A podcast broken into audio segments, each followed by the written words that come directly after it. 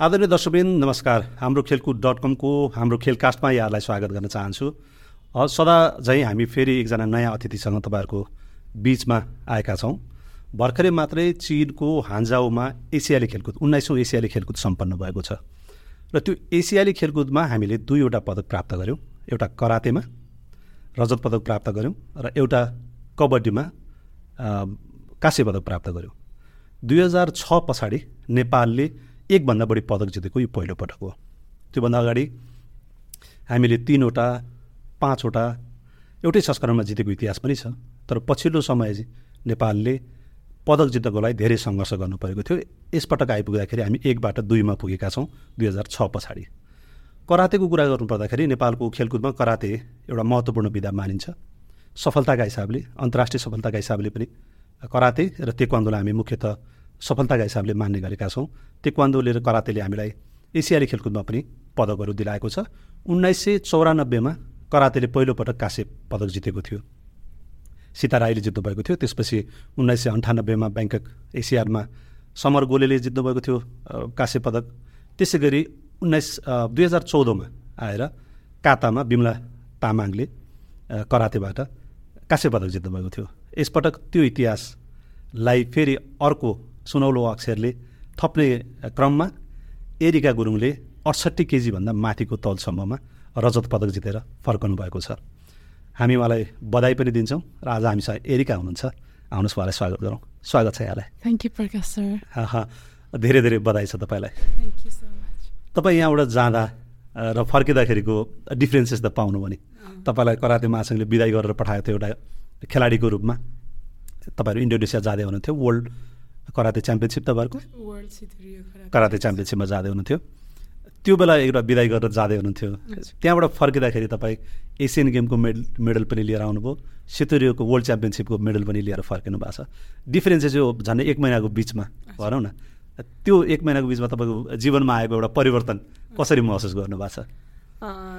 रमाइलो छ एकैचोटि जाँदाखेरि पनि तिन करोड जनतालाई नै लिएर एउटा बिलिभको साथ गएको थिएँ। लाइक अब केही गर्नु छ।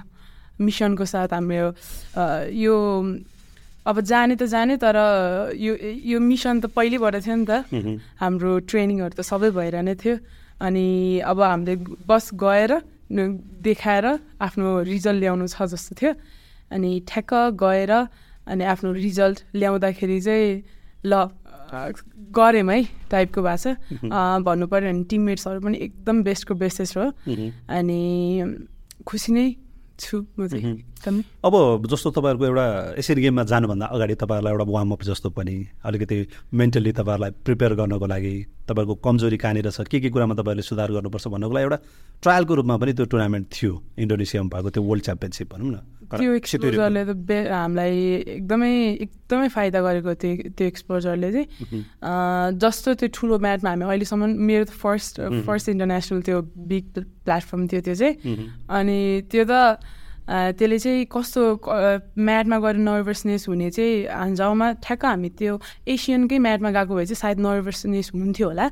तर त्यहाँ जानु परेको भए। हजुर। अनि त्यसले चाहिँ हाम्रो घटाइदियो। त्यसमा चाहिँ एक्सपिरियन्सहरू धेरै लिग्यौँ लाइक हाम्रो माइन्ड माइन्डमा पनि के भयो भने एसियनको एसियन गेममा जानुभन्दाको बि बिगेस्ट प्लेटफर्ममा चाहिँ यो हो। यसमा चाहिँ हामीले सक्दो सिक्नुपर्छ।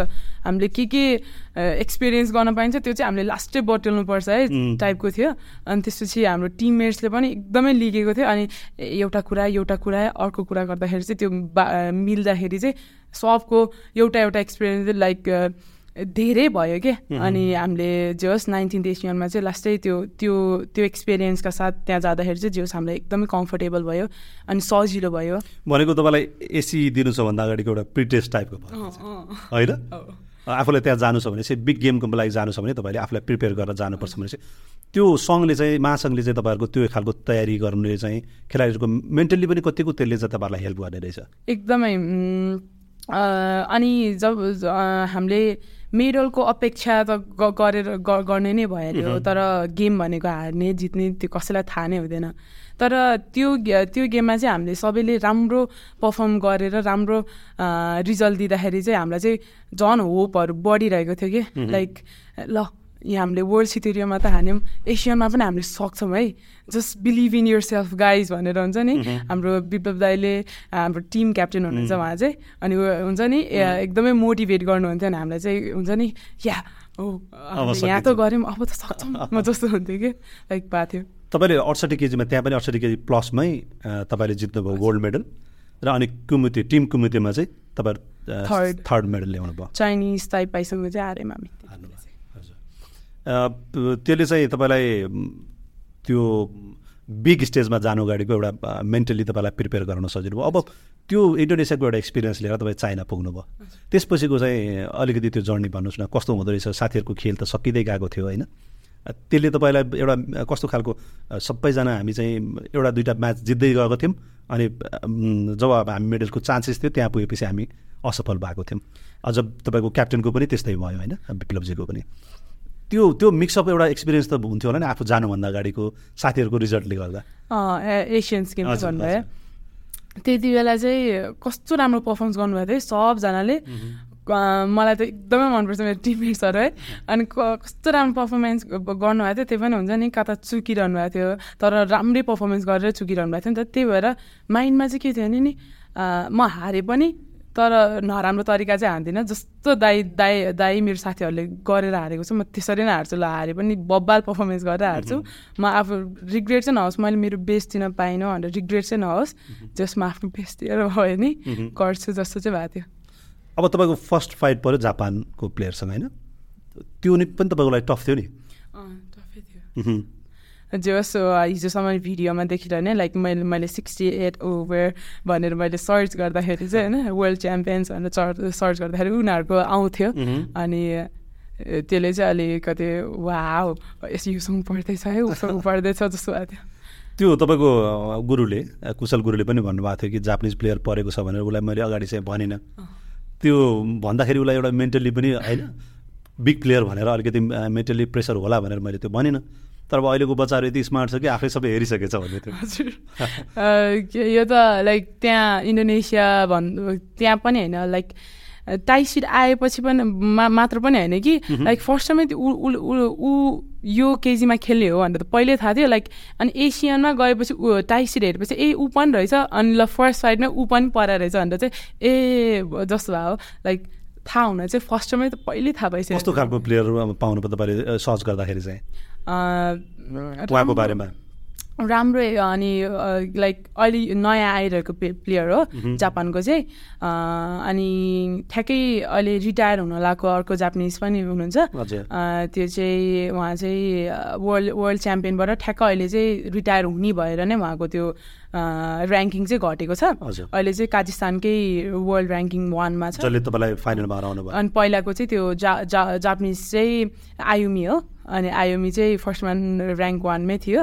अनि उसलाई पनि जितेको रहेछ उसले चाहिँ। जस उसँग खेल्दै एक्सपिरियन्स बटल्दै आएको मान्छे हो। जसले गोल्ड जित्यो। अहिले जसले अँ गोल गोल जितेको मान्छेले पनि खेल्नु भयो तपाईँले उहाँसँग खेल्दाखेरि चाहिँ तपाईँको वान वान ड्र भयो होइन? त्यसपछि तपाईँले त्यसपछिको पोइन्टको आधारमा तपाईँ हाम्रो चाहिँ सेन्सु भन्ने हुन्छ। त्यो चाहिँ फर्स्ट स्कोर ल्याउनेलाई लाइक वान पोइन्ट एक्स्ट्रा टाइपको हुन्छ अनि त्यसमा चाहिँ म थिएँ जस त्यो त्यसले चाहिँ मैले जितेको। त्यो भनेको फर्स्ट स्कोर गर्नेले? हजुर। ए त्यसको आधारमा तपाईँ नेक्स्ट राउन्डमा हजुर। अनि त्यहाँ पुगेपछि तपाईँको? सेमी फाइनलमा हजुर सेमी फाइनलमा चाहिँ हङकङ हङकङको त्यो त्यो फाइट चाहिँ तपाईँलाई कम्पेरिटिभली अलि इजी अलि इजी भन्दाखेरि स्कोर चाहिँ राम्रो भयो? स्कोर चाहिँ राम्रो भयो। जस मैले जापानिजसँग चाहिँ धेरै डिफेन्सिभ खेलेँ। तर उसँग चाहिँ डिफेन्सिभ प्लस प्लस एट्याकिङ किनकि ठ्याक्कै एउटा बाउट पछि चाहिँ कुशल गुरुले चाहिँ ठ्याक्कै मिस्टेकहरू केलाइदिनु भयो नि त। टाइमिङमा पनि युआर नट एट्याकिङ हर यस्तो टाइपको भनिदिनु भयो नि त। अनि त्यसपछि चाहिँ अनि ठ्याक्क सुल्झाउने मौका पाएँ। अनि त्यसपछि सायद हङकङसँग चाहिँ जस एट्याकिङ पनि डिफेन्सिभ पनि गर्दाखेरि चाहिँ स्कोरहरू राम्रो भयो होला। त्यसपछि त तपाईँको मेडल कन्फर्म भयो। होइन र? त्यो म्याच त्यो म्याच जित्ने बित्तिकै तपाईँको मेडल त कन्फर्म भयो। त्यो फर्स्ट म्याच खेल्दा सेकेन्ड म्याच खेल्दाखेरि सेकेन्ड म्याच खेलिसकेपछि त तपाईँ मेडल टच गरिसक्नु भएको थियो। त्यसपछि त्यस त्यो बेलाको मेन्टालिटी चाहिँ अलिकति बताउनुहोस्। बताउँदा तपाईँले धेरैचोटि बताइसक्नु भएको छ अहिले प्रेसलाई पनि। तर पनि एकचोटि फेरि हामीसँग सेयर गरिदिनु त्यस्तो लाइक प्रेसहरूले नै सोध्नुहुन्थ्यो के सिल्भर मेडल आएर नै हो त? लाइक साइलेन्ट भएको टाइपको भन्नुभएको थियो? त्यही उहाँ हुँदाखेरिको कुरा। हजुर हजुर अनि अनि तर अभियसली हरेक प्लेयर त गोल्डकै लागि त जान्छ नि? को चाहिँ म थर्ड हुन्छु भनेर त खेल्दैन नि त। अनि is and every fight is a last last fight गरेर खेलेको थियौँ हामीले त देस टोटली टार्गेट चाहिँ गोलमै थियो तर सिल्भरमै सीमित भए उहाँ चाहिँ त्यो लेभलको अहिलेको बेस्ट प्लेयर हुनुहुन्थ्यो तपाईँसँग जो फाइनल खेल्नुभयो हजुर जस बेस्ट प्लेयर त सबै होला। तर आफ्नो आफ्नो देशको त हुने नै भइहाल्यो। वर्ल्ड ऱ्याङ्किङमा पनि फर्स्ट फर्स्ट हुनुहुन्छ। तपाईँले त त्यो रिग्रेट गर्नुपर्ने ठाउँ पनि त छैन नि त। जो छ तपाईँ हार्नुभयो मैले जे होस् धेरै सिकेको छु अनि आफ्नो आफ्नै बेस नै दिएको थिएँ। सायद अझै बेस पनि दिन सकिनँ होला उसँग खेल्दाखेरि। तर उहाँसँग उहाँसँग धेरै सिकेँ। उहाँको एक्सपिरियन्स पनि बबाले लाग्यो। एउटा एउटा खालको मेन्टालिटी चाहिँ हुन्थ्यो कि हुन्थेन तपाईँलाई जब मेडल नथिङ टु लुज अब मैले ट्राई चाहिँ गर्ने हो। तर हार्दा पनि के छ त? ठिकै छ मसँग मेडल पनि त अलरेडी हुन्छ। तर ट्राई चाहिँ म यसरी गर्ने भने त्यो मेन्टालिटी पनि हुन्थ्यो तपाईँलाई त्यस्तो मेन्टालिटी चाहिँ बनाएको थिएन तर अर्को अर्को चाहिँ चाहिँ अब मलाई प्रेसर छैन है। अब मलाई प्रेसर छैन। अब मैले झन् फ्री गरेर चाहिँ खेल्नुपर्छ। त्यसो भए Erika you have to do यो बेस्टको पनि बेस्ट नि भनेर जस्तो चाहिँ भएको थियो। तर त्यो अब मेडल ल्यायो त्यस्तो चाहिँ छैन थिएन। जस अब चाहिँ प्रेसर फ्री छ। जस मेरो देशलाई चाहिँ मेडल आइसक्यो। जस अब गोल्डमा ल्याउनु पाएँ त जस्तो चाहिँ भएको थियो। अब मेडल जितिसकेपछिको एउटा हुन्छ नि अब तपाईँसँग तपाईँ एक्लै आफूसँग कुरा गर्दाखेरि चाहिँ के भनेर गर्नुहुन्छ मेडल आइसकेपछिको हुन्छ नि तपाईँ सुन्ने कुनै समय तपाईँलाई साथी हुँदाखेरि अर्कोले तपाईँलाई कङ्ग्रेचुलेसन्स भन्दा बधाई भन्दाखेरिको एउटा पाटो हो। तर तपाईँले आफैले भित्र फिल गर्ने चाहिँ कस्तो हुँदो रहेछ? आई थिङ्क यसलाई चाहिँ सायद मैले अझै गरेको भए हल्का स्टेप चाहिँ थियो होला नि गोल्डको लागि। मैले अझै गरेको भए त्यही रिग्रेटिङ मुभमेन्टहरू त नि हल्का हल्का अझै गर्न पाएको भए त मैले सक्थेँ होला है गोल्ड ल्याउन। अब एरिका नेक्स्ट टाइम चाहिँ गर्नुपर्छ त्यस्तो टाइपको फिलिङ्स आफूले आफूलाई स्टप अब स्टप हुनुहुन्न है यतिमा सीमित हुनुहुन्न त लाइक यु हेभ टु अझै गर्नुपर्छ त अहिले टाइपको भोइसहरू आइरहेको थियो। अनि यो यो मेडलमा कति तपाईँको कति मिहिनेत परेको छ? एकचोटि देखाउनुहोस् यो मेडल पनि हामीलाई। हेभी छ अनि यहाँ नाइन्टिन क्रिस्चियन हुन्छ टु थाउजन्ड ट्वेन्टी टू लेखेको छ अनि यहाँ साइनहरू तपाईँको लागि त बिग स्टेजमा पहिलोचोटि जाँदा नै यो सक्सेस पाउनु भयो नि त यसले यसले त तपाईँलाई त थप भनौँ न अझै अब च्यालेन्जेस पनि त बढेको फिल हुन्छ होला नि अँ मलाई त्यो बिग स्टेजमा त फर्स्टचोटि गएँ है तर अब अनि धेरै माया पनि पाएँ एज मेडल पनि ल्याएँ है। अनि अनि त्यो फर्स्ट दिन चाहिँ कस्तो आएको थियो भने कङ्ग्रेचुलेसन्स यति धेरै अनि फेसबुकको पोस्टमै होइन सबै त्यो न्युजै त्यसकै देख्दाखेरि चाहिँ कन्फ्युजिङ फिलिङ थियो। लाइक मैले जितेको मात्र त थिएँ नि जस्तो मात्र भएको थियो मलाई एउटा फाइट जितेको थियो दुइटा फाइट जितेको फाइट त जितेको थियो नि जस्तो मात्र भएको थियो मलाई चाहिँ। तर ए आमा हो यहाँ त के भइसकेको जस्तो? तर अनि त्यसपछि चाहिँ अनि ला अब माया पनि बढ्यो सपोर्ट पनि बढ्यो त्यो स्वाभाविक हो एक्सपेक्टेसन पनि बढ्छ।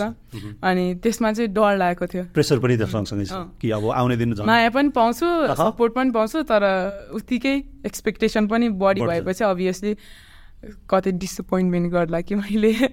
अनि त्योवाला कन्फ्युजिङ फिलिङ्स होइन? अनि रातभरि त्यो छटपट्टि ला अब मलाई चाहिँ ह्याप्पी भन्दाखेरि पनि कन्फ्युजिङ फिलिङले नै सताइरहेको थियो त्यो रात चाहिँ। सायद तपाईँको उमेर सानो भएर पनि हो कि? अँ सबजनाले उमेर सानो हुँदाखेरि नै यत्रो धेरै यत्रो ठुलो काम गर्यो है टाइपको कुराहरू मिडियाहरू पनि त्यस्तै भनिरहनु भएको थियो नि त। अनि अनि त्यसमा चाहिँ अनि ला केही त भयो ला केही त भयो। जस अब अब यसपछि गर्न सकिएला त अब च्यालेन्जेस पनि। तर माइन्ड सेटहरू ठिक ठाउँमा राख्यो भने चाहिँ राम्रो हुन्छ भने जस्तै मैले कति कन्फ्युजिङ फिलिङहरूलाई कोट्याउँदा कोट्याउँदा कोट्याउँदा कोट्याउँदा चाहिँ यदि यदि राम्रो गर्ने नै हो भने अब जितिसक्यो त। अब जितिसक्यो माया पनि पाइसकेँ अब सपोर्ट पनि पाइसकेँ अब एक्सपेक्टेसन नै स्योरली बढ्छ। तर त्यसको लागि त अब मैले नै त गर्नुपर्छ नि। अब मैले नै त मैले नै मेहनत गरेर त अब एक्सपेक्टेसनलाई रिच गर्न सक्नु पऱ्यो नि होइन? अनि त्यही हो अनि कन्फ्युजिङ फिलिङका साथ चाहिँ अनि त्यही अब ल है अब चाहिँ गर्नुपर्छ जस्तो चाहिँ मैले त्यो अ, गर्दाखेरि चाहिँ स्ट्रङ माइन्डसेट चाहिँ त्यो कन्फ्युजिङ फिलिङलाई कोटाउँदा कोटाउँदा चाहिँ मह्म। अब मेन भनेको चाहिँ स्ट्रङ माइन्डसेट बनाउनु पर्छ जस्तो चाहिँ भएको थियो। त्यो जब तपाईँ मेडल सेरेमनीमा तपाईँले मेडल लाउँदाखेरिको त्यो बेला त झन्डा तपाईँको धुन पनि बज्छ नि होइन? त्यो सेरेमनी कस्तो हुँदो रहेछ? मतलब कस्तो फिल आउने रहेछ त्यति बेला? हामी त त्यहाँ तपाईँलाई देखेर हामीले त्यसको महसुस गर्न सक्छौँ तर आफैले त फिल गर्न सक्दैनौँ नि त। त्यो भावक हुँदो रहेछ। लाइक त्यहाँ उठ्यौँ अनि त्यसपछि सब टिम मेम्बर्सहरू कराइरहनु भएको थियो। यत्रो ठुल्ठुलो आवाज आएर त्यस्तो ह्याप्पी फिल भइरहेको थियो। अनि त्यसपछि जब त्यो फ्ल्यागहरू माथि माथि। गइरहेको थियो नि बिस्तारै अनि त्यति बेला चाहिँ सायद अझै मिहिनेत गरेपछि गराएको भए त त्यहाँ बिचमा हुन्थ्यो यार मेरो झन्डा कि? अहिले त साइडमा छ। साइडमा छ अनि मेरो नेसनल एन्थम बजिरहन्थ्यो नि त त्यहाँ। अनि त्यति बेला चाहिँ म जस्तो प्राउड फिल गरिरहेको थिएँ लाइक सेकेन्ड हुँदा पनि। फर्स्ट हुँदाखेरि म मेरो देश कति प्राउड गर्छ होला जस्तो फिल भइरहेको थियो त्यति बेला चाहिँ एकदम इमोसनल भइरहेको थिएँ म चाहिँ। जस थियो है। अब त्यो बिचमा झन्डा फरफराएको हेर्न चाहन त्यो हुन्छ नि। अझै ला अझै गर्न पाए नि हुन्थ्यो नि अनि होइन। त्यो हेर्न पा पाउन मन छ मलाई टाइपको भइरहेको थियो। तर त्यसको लागि फेरि मैले नै गर्नुपर्छ सबै कुरा। मेहनत मैले नै गर्नुपर्छ अरूले गरिदिने होइन। मैले नै गर्नुपर्छ। त्यो हामी जति त्यही उन उनातिसवटा हाम्रो खेलमा खेलाडीहरू दुई सय त्रिपन्नजना मध्ये तपाईँ एकजना हुनुहुन्थ्यो होइन. सबैको एक्सपेक्टेसन त आफूले सकेको बेस्ट दिने रिजल्ट लिएर आउने मेडल जित्ने भन्ने नै हुन्छ। त्यो मेडल जित्ने एक्सपेक्टेसनको साथ जानु र त्यसलाई रियालिटी बनाएर फर्किँदाखेरिको त त्यसमा त ठुलो अन्तर हुन्छ होला नि जुन तपाईँले महसुस गर्नुभयो जुन कबड्डीको टोलीले महसुस गर्नुभयो सायद त्यो अरूले गर्न पाउँदैन नि त त्यसमा चाहिँ खै के भन्ने अब कस्तो नरमाइलो नै लाग्छ आफ्नै टिममेट्सहरूलाई हेर्दा नि। उहाँहरूले नि लाइक सेम सबै चिज सेम म्याथमा। स्ट्रगल अनि अझ कतिले बढी पनि स्ट्रगल होला। होइन? अनि सँगै सुख दुःखमा। अनि टिम अप हाम्रो टिम चाहिँ लास्टै राम्रो थियो। अनि सा साफ्ट गोल्ड मेडलिस्ट हाम्रो विप्लव दाई। उहाँले चाहिँ उहाँ चाहिँ क्याप्टेन हुनुहुन्छ हाम्रो टिमको अनि त्यसपछि उहाँले चाहिँ सधैँ टिम अप हुनुपर्छ। सबै तपाईँहरू त उहाँभन्दा जुनियर हुनुहुन्छ होइन। सबै नयाँ टिम फ्रेस टिम जस्तो छ नि त तपाईँहरूको करातेको पनि। सधैँ नयाँ नयाँ कुराहरू सिकाउनुहुन्थ्यो उहाँ त। पहिलेबाट पहिलेबाट अनि सधैँ टिम अप हुनुपर्छ टिम अप भनेको यस्तो हुनुपर्छ। लाइक ऊ हार्दाखेरि उसलाई हान्दाखेरि मलाई त कस्तो यस्तो। टाइपको हुनुपर्छ भनेर भन्नुहुन्थ्यो। अनि त्यो टिम पनि लास्ट टिम पनि होला कि नहोला जस्तो कन्फ्युजिङ फिलिङ्स अनि त्यसपछि दाइले भन्नुभएको एक्सपेक्टेसनहरू हाम्रो टिममेट्सले मिट गरेर राम्रो टिम बन्ला कि नबन्ला त्यस्तो पनि हुन्थ्यो। तर सब टिम मेम्बर्सहरू लास्टै राम्रै लास्टै पोजिटिभ भाइब्स भएको। सबजनाले एकअर्कालाई सपोर्ट गर्ने त्यस्तो टिम परिदियोस् थ्याङ्क गड अनि thank you guys special thank you अनि त्यसपछि कस्तो राम्रो गुरुहरू कोचेसहरू पनि लास्टै राम्रो हुनुहुन्थ्यो। अब तपाईँ त खुसी हुनु नै भयो। तपाईँ जत्तिकै खुसी त्यहाँ अरू हुने खेलाडीहरू हाम्रो नेपालीहरू अरू अफिसियल्सहरू पनि हुनुहुन्थ्यो। अरू गेमको पनि सायद तपाईँको गेम हेर्नुको लागि त थुप्रै त्यहाँ प्रेसको साथीहरू पुग्नु भएको थियो। त्यो अरूलाई देख्दा चाहिँ तपाईँलाई कस्तो फिल भयो? जस उहाँहरू नि कस्तो ह्याप्पी हुनु भइरहेको थियो नि त। त्यो अनुहारमा देख्नुभयो होला नि अँ पुरै अनि एर्का यतापट्टि ल यतापट्टि अनि त्यसपछि यो मेडल त यतापट्टि यस्तो गरेर खिच्यो भने कस्तो राम्रो देख्छ नि यस्तो हुन्छ नि लाइक। यता यता यता यता यता कस्तो रमाउनु भएको थियो अनि त्यस उहाँहरू पनि सँगसँगै एक्साइटेड अँ, कस्तो एक्साइटेड के। अनि त्यो- खेल्नुभन्दा अगाडि पनि नानी गर्नुपर्छ ल यस्तो के अनि लाइक मोटिभेटेड के कसैले त अब त्यो पेसरको रूपमा लिनुहुन्थ्यो। मैले चाहिँ त्यति बेला चाहिँ ठ्याक्क जे होस् पेसरको रूपमा लिएन त्यो चाहिँ जे होस् पोजिटिभलीको रूपमै लियो। किनकि उहाँहरूले त्यो भन्ने कुरा पनि स्वाभाविकै हो उहाँहरूको तर्फबाट हेर्दा त। मेडलै नआइरहेको बेला जे होस् यति गरिदियो भने उहाँ उनीहरू प्रेज होला भनेर भन्नुहुन्छ नि त त्यो कुरा त। अनि हामीले लिने तरिका चाहिँ नि त प्रेसरको रूपमा लिने कि मोटिभेसनको रूपमा लिने भनेर। अनि जे होस् राम्रो भयो। अनि उहाँहरू पनि ह्याप्पी हुनुहुन्थ्यो। अनि त्यसपछि त्यो म्याटमा खेलेर आइसकेपछि नि बोल्नलाई रेडी थिएँ अनि म चाहिँ बोल्नलाई रेडी थिएन कि ला अब के बोल्ने होला? अनि मेरो कोच कुशल गुरुले चाहिँ अनि काम डाउन के हुन्न? सिम्पल कुरा भन्ने हो भन्दाखेरि चाहिँ अनि अनि उहाँहरूले नि उहाँहरूले नि सपोर्ट गरिरहनु भएको थियो। दाइ तपाईँले त मिडिया त त्यति फेस त कहिले त्यसरी गर्नु पाएको थिएन होइन? भनेपछि त्यो पछि अर्को टेस्ट भएछ तपाईँको। अब के बोल्ने भनेर। त्यसपछि त तपाईँ फेरि इजी एक दुईपल्ट बोल्दै गइसकेपछि फेरि तपाईँ एकदम फ्रेन्डली मिडिया फ्रेन्डली पनि देखिनु भयो। माइकमा पनि तपाईँ फ्रेन्डली देखिनु भयो। मेरो चाहिँ बच्चैबाट एउटा लाइक जस बोल्नलाई भाइभा लाइक स्कुलको भाइभातिर पनि लाइक फर्स्टमा चाहिँ डरा डरा जस्तो हो नि तर बोल्न थालेपछि चाहिँ अँ इजी लाग्दिने त्यस्तो टाइपको थियो। आफूले आफूलाई लाइक सक्छ मैले बोल्न चाहिँ टाइपको चाहिँ थिए थियो। लाइक अनि भाइभा कलेजको एउटा भाइभामा पनि तिमी त राम्रो बोल्दो रहेछौ है टाइपले भन्नुभएको थियो क्या। अनि त्यसपछि त्यो त्यो सानो सानो वर्डहरूले नि आफ्नो माइन्ड सेटमा ए म राम्रै बोल्छु नि ठिकै कसले चाहिँ राम्रोसँग जानेर हुन्छ अनि हल्का हल्का बोल्ने त हो नि आफूले मनको कुरा राम्रोसँग बोलिदिने हो त्यति हो जस्तो लाग्थ्यो कि। अब त्यो मेडल जित्दैदेखि यहाँसम्म आइपुग्दा त तपाईँले धेरैचोटि धेरै ठाउँमा आफ्नो कुराहरू राख्नु पऱ्यो यो एक्सपिरियन्सहरूलाई सेयर गर्नु परेछ काहीँ थोरै मिनटमा तपाईँले आफ्नो कुरा राख्नुभयो होला काहीँ अलिकति लामो राख्नुभयो होला होइन? त्यो एक्सपिरियन्स त तपाईँसँग हुँदै हुँदै गएपछि त्यसको पनि बोल्ने पनि अब आदत हुँदै थाल्यो। अब त इजी लाग्छ। नट सो त्यस्तो बेदी इजी पनि लाग्दैन। हल्का नर्भस हुन्छ कहिलेकै तर जे होस् हजुरहरू जस्तो अब जस्तै फ्रेन्डली इन्भाइरोमेन्ट कम्फर्टेबल इन्भाइरोमेन्ट दिँदाखेरि चाहिँ एउटै कुरा कति रिपिट गर्नु भने जस्तो त्यस्तो चाहिँ लागेको छैन? अब एउटै कुरा त हो है। त्यो फिलिङ्स एउटै कुरा सोध्नुहुन्छ नि त क्वेसन्सहरू अनि हुन त त्यही हो नि त वास्तविक वास्तविकता त। अनि त्यही कुरा भन्दाखेरि चाहिँ यही कुरा म त भने भने छु। यही कुरा म त भने भने छु। कति भन्ने तर यस्तो नि फेरि तपाईँले भेटेको त तपाईँले चाइनामा जो तपाईँ जित्दा जित्दै भेट्नुभयो साथीहरू उहाँ हुनुहुन्छ। हिजो फेरि तपाईँ आउँदाखेरि यहाँ एयरपोर्टमा भेट्दा फरक साथी भेट्नुभयो।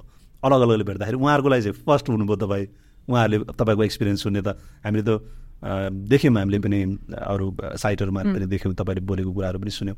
तर आफूले यसरी अगाडि बसेर बोल्दा सुन्दाको मजा चाहिँ तपाईँले रिपोर्टबाट पाउनुहुन्न। मतलब अरूकोबाट आएको आफूलाई त्यति आनन्द आउँदैन नि त त्यसले गर्दा तपाईँलाई चाहिँ रिपिटेसन भयो हामीलाई चाहिँ फर्स्ट टाइम जस्तो अब मैले तपाईँसँग त्यो अब त्यहाँ सबैजना खुसी हुनुभयो। एउटा त्यसले चाहिँ पुरै हाम्रो टिम भनौँ डेलिगेट्स जति पनि गएको थियो कबड्डीले एउटा मेडल जितिसकेपछि आज यसपालि पनि कम्तीमा हामी हात खाली त भएनौँ भन्ने भयो। तपाईँले जितिसकेपछि त हामीले त त्यो हाम्रो लागि त्यो खुसीको सीमै रहेन। जति तपाईँ खुसी हुनुभयो त्यति नै नेपाली सबैजना खुसी हुनुभयो। जसले खेलकुदलाई फलो गर्नुभएको छ यसले एउटा तपाईँलाई लाग्यो कि लागेन कि करातेलाई फेरि एउटा राइट ट्र्याकमा अब ल्याउँदैछ अब कराते फेरि आफ्नो पुरानो स्थितिमा फर्किन खोज्दैछ। हामी त्यसको लागि प्रयास छौँ भन्ने एउटा मेसेज यसले त दियो होला। अहिलेको कन्टेस्टमा हेर्ने हो भने चाहिँ कराते महासङ्घले चाहिँ राम्रो कुरा गरिरहनु भएको छ। जस्तै अब अघि भर्खर नि खेलकुदको बारेमा त्यो अघि कबड्डीको बारेमा त खफ्न गुरुङलाई लाइक हाम्रो राम्रो भनेर कुरा गरिरहनु भएको थियो। तर त्यसमा चाहिँ जे होस् हाम्रो कराते महासङ्घ त्यस्तो चाहिँ छैन। लाइक अहिले चाहिँ जसले बेस्ट गर्यो त्यही आइरहेको छ। जस हाम्रो युवराज लामा गुरु गुरुले जस्तो माइन्डसेट जुन जुन त्यो पोजिटिभनेसले त्यो करातेलाई अघि बढाउने भनेर त्यो अहिले सोचिरहनु भएको छ। अहिले कराते जे होस् राम्रै स्थलमै छ। त्यस्तो यसलाई डेभलप गर्नु पनि त्यस्तो त्यो के यस्तो गर्नु यस्तो गर्नु भनेर मलाई सरकारलाई यस्तो भन्नु पनि पर्दैन किनकि अलरेडी बनाइदिनु भएकै छ। अनि त्यही हो उहाँहरूकै गाइडलाइन्समा राम्रो बनाउँदै गयो भने हामी फलो गर्दै गयो भने चाहिँ राम्रो हुन्छ जस्तो लाग्छ। यसले एउटा एउटा नयाँ सम्भावना त नयाँ पुस्तामा पनि जो कराते खेलिराख्नु भएको छ तपाईँभन्दा पछिको प्लेयरहरू पनि आउनु भएको छ उहाँहरूलाई पनि त एउटा सम्भावना त देखायो नि कि हामी पनि अब सक्छौँ है। यहीँबाट गएको दिदीले त्यो गर्न सक्छौँ भने हामी पनि त किन सक्दैनौँ? भाइ बहिनीहरूले त त्यो एउटा खालको मोटिभेसन हुने त स्थिति यसले बनायो नि त तपाईँले बनाउनु भने त्यो त। हामी सक्छौँ मैले नकाएर भने भोलि कसैले आएर गरिदिन्थ्यो। अनि सक्छौँ। तर काहीँ न काहीँ कसै न कसैले एउटा सक्सेस दिलाएपछि न त्यसलाई हेरेर अरूले सिक्ने अब भोलि कसैले यहाँ गोल्ड मेडल ल्याउनुहुन्छ? यो पनि त तपाईँले चाहिँ पहिलो हुनुभयो तपाईँ। करातेमा अरूले पनि मेडल ल्याउनु भएको थियो सिनियरहरूले ल्याउनु भएको थियो। अहिले तपाईँ रजत पदक जित्दै त पहिलो बन्नुभयो। भोलि फेरि गोल्ड मेडल बन्ने जित्दै पनि कोही पहिलो त बन्ला नि पक्कै पनि होइन? अब त्यसपछि जस्तो तपाईँहरू फर्किनु भयो क्लोजिङ त्यहाँ पार्टिसिपेट हुनुभयो त्यसपछि फर्किनु भयो हिजो एयरपोर्टमा आइसकेपछिको फिलिङ्स भन्नुहोस् न त अब। तपाईँले एक्सपेक्ट गर्नुभएको थियो त्यहाँ? त्यस्तो के एक्सपेक्ट गरेर आउनु भएको थियो गुरुहरूले चाहिँ यसले अहिले ऊ यसले अझै थाहा थाहा पाउनु भएको छैन। मा एसियन जितेको जस्तो यसलाई ला छैन भन्नुभएको कुशल गुरुले चिनमा हुँदाखेरि। अनि नेपाल गएपछि थाहा हुन्छ भनेर भन्नुभएको थियो। अनि त्यसपछि छोरी गुरुआमा वीरकृष्ण गुरु निवास गुरुहरूले नि अँ अहिले थाहा छैन भनेर भन्नुभएको थियो। अनि मतलब त्यसको कुन खालको भ्यालु हो त्यसको भन्ने थाहा पाएको छैन म त म त अनि गुरुहरूले कस्तो फिल भइरह भनेर भन्दाखेरि पनि नर्मल गुरु म म त्यही एरिका त हो नि गुरु भनेर भन्यो अनि होइन के त्यो एरिका होइन भन्नु भन्नुहुन्छ होइन। अनि त्यसपछि फेरि अनि नर्मलै जस्तो नेपाल गएपछि थाहा हुन्छ कस्तो हो। त्यहाँ गएपछि बिजी बिजी बिजी हुन्छ सेलिब्रेटी भइसक्यो भनेर भन्ने होइन। तर तर आफूलाई चाहिँ त्यस्तो फिल नला। त्यही एरिका त हो नि म जस्तो भने। अनि त्यसपछि जब हाम्रो टङ्कलाल घिसिङज्यूले अनि त्यहाँ आउनुहुन्थ्यो अनि त्यसपछि अगाडि जाने भनेर भन्नुभएको थियो अनि त्यति त्यो मुमेन्टमा मात्रै मलाई थाहा भयो नि त लाइक ए एयरपोर्टमा त त्यति धेरै मान्छे भिड भएर बस्नु भएको रहेछ भनेर अनि हल्का हल्का मात्रै मान्छे देखेको थिएँ। अनि पछि बाहिर निस्किँदाखेरि त सक भयो। अनि त्यो यता यता यता यता। एकछिन त के अलमलै जस्तो भयो नि? अनि गइरहेछ कसले लगिरहेछ। कसले खाजा लगाइदिरहेछ? बिच बिचमा आम्मामा यति धेरै माया कस्तो हुन्छ नि। कस्तो ला म डिजर्भ गर्छु र यति धेरै जस्तो जस्तो नि भइरहेको थियो कि। लाइक इमोसनल इमोसनल सँगै thank you so much Nepal यति धेरै माया है। लाइक सोच्दै नसोचेको कुराहरू भइरहेछ जस्तो भइरहेको थियो। अनि ठ्याक्क अनि गुरुहरू देखेँ अनि गुरुहरूसँग अनि फेरि मुमेन्टहरू सेयर गर्दा मेडलहरू सेयर गर्दाखेरि अनि फेरि गुरुहरू प्राउड हुनुहुन्थ्यो। एयरपोर्टमा त को को आइपुग्नु हो भने पनि तपाईँलाई त्यति एका हुन पाएन होला सबै। देखा चाहिँ लाइक पहिलेबाट सपोर्ट गर्ने होइन लाइक गु गेमतिर नानी भनेर बोलाउन उसकुरो भनेर यस्तो। अनि ठ्याक्क गुरुहरूलाई चाहिँ चिनिसकेको थिएँ अनि गुरुहरूलाई चाहिँ उसकुरो उसकुरो भनेर सबजनालाई हामी मैले बो गरिसकेको थिएँ अनि सायद कतिलाई त देखेन पनि होला। कतिले तपाईँलाई खाजा लगाइदिनु भयो त थाहा नै पनि पाउनु पाउनु भएन होला। तर सबलाई मेरो रेस्पेक्ट कस्तो त्यो भिडमा देखिनँ कि है। तर मैले सबलाई देख्न चाहिँ खोजेको थिएँ। अनि सबलाई त्यो लाइक ग्रिटिङ गर्न त खोजेको थिएँ तर उहाँहरूको रूपबाट मेरो आईबाट त मैले ग्रिटिङ गरेँ जस्तो त फिल भएको थियो तर उहाँहरूको रूपबाट चाहिँ के भएको थियो थाहा भएन। लाइक मैले एउटा सा मेरो दिदीले चाहिँ के हो तैँले त यस्तो यस्तो नचिने जस्तो फिलिङ गरिरहेको थिएँ भनेर भन्नुभएको थियो कि। तर अनि तर अनि हामीले त्यति बेला नि अलि रिकल गरेको थियौँ कि। ह्या मैले त्यस्तो गरेको थिएन होला। मैले सकेसम्म सबलाई हेरौँ जस्तो फिल भइरहेको थियो मलाई। यति धेरै मान्छे यति धेरै माया म त सब सकेसम्म सबै बटलौँ मसँग राखौँ जस्तो फिल भइरहेको थियो भनेको। अनि दिदीले चाहिँ कस्तो कन्फ्युजिङ फिलिङले हेरेर जस्तो लाग्थ्यो भनेर भन्नुभएको थियो। अनि अलि आत्तीय जस्तो पनि भयो होला होइन? के गर्ने के नगर्ने? के गरेँ के गरेँ जस्तो फिलिङ के अरे एक्सप्रेसनहरू आइरहेको थियो भनेर भन्नुभएको थियो। अनि म चाहिँ अनि होइन त्यो म नर्मलै थिएँ। म त्यस्तो विधि लाइक बरु भिड देखेर चाहिँ हल्का आत्तिएको थिएँ होला। तर माया त्यो माया पाइरहेको छु भनेर चाहिँ म एकदमै ब्लेस्ड फिल भएर सबलाई हेरेर सबलाई त्यो इनहेल गरेर त्यो माया इनहेल गरेर अघि बढ्दै थियो भनेर भनेको। के भइरहेछ जस्तो पनि लाग्यो होला के भइरहेछ भन्दा नि आमा सबजना मेरो जस्तो भएको थियो। अनि एकछिन त तपाईँलाई चाहिँ त्यहाँ अलिकति धक्कम धक्का पनि भयो। फेरि कसैले चाहिँ हामीले बाइक ल्याउँदा पनि कोसिस गरेका थियौँ। त्यो पनि सम्भव भएन। फेरि बाहिर आएपछि बल्ल बल्ल तपाईँसँग एकछिन दुई मिनट कुरा गर्ने अवसर मिल्यो। फेरि त्यसमा पनि अब तपाईँलाई विस गर्नको लागि बसेकोहरूलाई त एकदम हतारो लागिरहेको थियो नि। हामीले उहाँहरूको टाइम लिँदो जस्तो भइरहेको थियो। होइन? हामीलाई पनि अप्ठ्यारो भएको थियो। फेरि हामी पनि एयरपोर्ट झरिसकेपछि तपाईँको बोली तपाईँले तपाईँको त्यो सन्देश तपाईँको भावना चाहिँ सबैलाई पुगोस् भन्ने पनि चाहेको। एयरपोर्टमा आउने त एउटा तपाईँलाई चिनेको तपाईँलाई जानेको विस गर्ने तर त्यत्तिकै विस गर्ने त फेरि त्यहाँ नपुग्ने पनि त हुनुहुन्छ नि। हामीले चाहिँ त्यसको लागि कोसिस गरेको थियौँ तर हामीले त्यहाँ अलिक म्यानेज गर्न पनि सायद हाम्रो अलिकति त्यो आइडिया पनि हामीसँग भएन कि त्यो खालको माहौल बन्छ होला भनेर होइन। त्यसले गर्दाखेरि पनि सायद अलिक भिड म्यानेज गर्न चाहिँ अलिकति गाह्रो भयो। तर होइन ठिक थियो मैले सबको हक पाइरहेको। त्यही भिडमा फेरि तपाईँको मम्मी पनि हुनुहुन्थ्यो। मम्मीलाई कतिखेर भेट्नुभयो त? मम्मीलाई एकछिनमै भेटेको थिएँ। आउँदा आउँदै भेट्नुभयो अँ, ए सुरुमै भेट्नुभयो हजुर। त्यति बेलासम्म त लाइन नै थियो नि होइन? अनि के भन्नुभयो मम्मीले? मम्मीसँग अगाडि नै कुरा भए पनि त्यहाँ चाहिँ आइपुग्दाखेरि। त्यस्तो विधि त्यो एकदमै इम्पोर्टेन्ट कुरा त भएन। ल आयो। ल बधाई छ मेरो छोरीलाई त्यो भन्नुभयो गरेँ भने अनि। हल हल्का रुन खोज्नु भयो त। अनि नरुनु नरुनु। मम्मी रुनुहुन्छ भने त्यो खुसीले। अनि त्यसो ठुलमम्मीहरू नि हल्का रुनु भयो। अनि नरुनु न नरुनु के भनेर भन्दा थिएँ अनि तर तपाईँको धे धेरै परिवारको अरू सदस्यहरू पनि आउनु भएको नातेदारहरू पनि थुप्रै आउनु भएको थियो पछि हामीले रङ्गशालामा पनि भेटेको थियौँ होइन। अनि उहाँ तपाईँको चाहिँ हजुरआमा पनि आउनुभएको थियो फुपू आउनुभएको थियो अरू पनि। हामी त सबै उतैबाट आएको भनेर त्यो अङ्कलहरू होइन? त्यो फ्यामिलीको सबै मेम्बरहरूलाई देख्दाखेरि चाहिँ? सक भएको म आउनुहुन्छ? लाइक मेरो घरको फ्यामिली आउने भन्ने त मलाई थाहा थियो दिदीहरू त दिदीहरू त अलवेज मेरो चियर लिडरहरू मेरो दिदीहरू चाहिँ। अनि त्यसपछि सधैँ हामी चाहिँ आउन लाग्छौँ भनेर भन्नुभएको थियो। अनि त्यसपछि मम्मी दिदीहरू मात्र आउनु लाउनु भयो होला भनेर सोचेको थियो पछि त एभ्री वान वाज देयर अनि त्यसपछि त ला वा ए ए भइरहेको मामादेखि भएर लिएर आन्टी अङ्कल बाजे बुजू फुपू पुसै सबजना हुनुहुन्थ्यो त्यहाँ। तपाईँलाई त अर्कै आनन्द भयो होला नि त त्यहाँ। कति भएको थियो होला भेट्न नपाएको होइन? होइन? हजुर। उता इन्डोनेसिया जानु अगाडि पनि त भेट भएको थिएन होला सबैसँग त। तपाईँ जाने हुनुहुन्छ भन्ने त थाहा थियो होला मलाई होइन। भेट्न त पाउनु भएको थिएन होला। अनि त्यो जस्तो मेडल जितिसकेपछि तपाईँले घरमा पनि कुरा गर्नु पर्ला आफ्नो घरमा त सेयर पक्का पनि गर्नुभयो। त्यो बेलाको कन्भर्सेसन चाहिँ कस्तो भयो? त्यो बेलाको कन्भर्सेसन चाहिँ उहाँहरू चाहिँ यता इन्टरभ्यू मलाई त इन्टरभ्यूहरू जानुभयो भनेर पनि थाहा थिएन। पुग्नु भइसकेको रहेछ अनि त्यसो उहाँहरूसँगै बसेर हिँड्नुभएको रहेछ। अनि बहिनी चाहिँ बहिनी चाहिँ रोको रहेछ। त्यो बेलामा? गेमको हजुर मेरो ठुलाबा चाहिँ लाइक म ठुलाबाहरूले पनि मलाई एकदमै सपोर्ट गर्नुहुन्छ बाबा मम्मीले त्यसरी नै। अनि त्यसपछि उहाँ उहाँहरू पनि एकदमै एक्साइटेड हुनुहुन्थ्यो कि यो चाइनाको गेमको लागि। अनि त्यसपछि जित्नुपर्छ ल छोरी भनेर भन्नुभएको थियो अनि ठ्याक्क अनि त्यो न्युज सुनेपछि उहाँ पनि रोइरहनु भएको रहेछ। अनि मेरो बहिनी पनि ठ्याक्क बाबा ठुलाबा रोएदेखि रोएको देखेर ऊ पनि भावुक भएर पुरै रोएछ कि।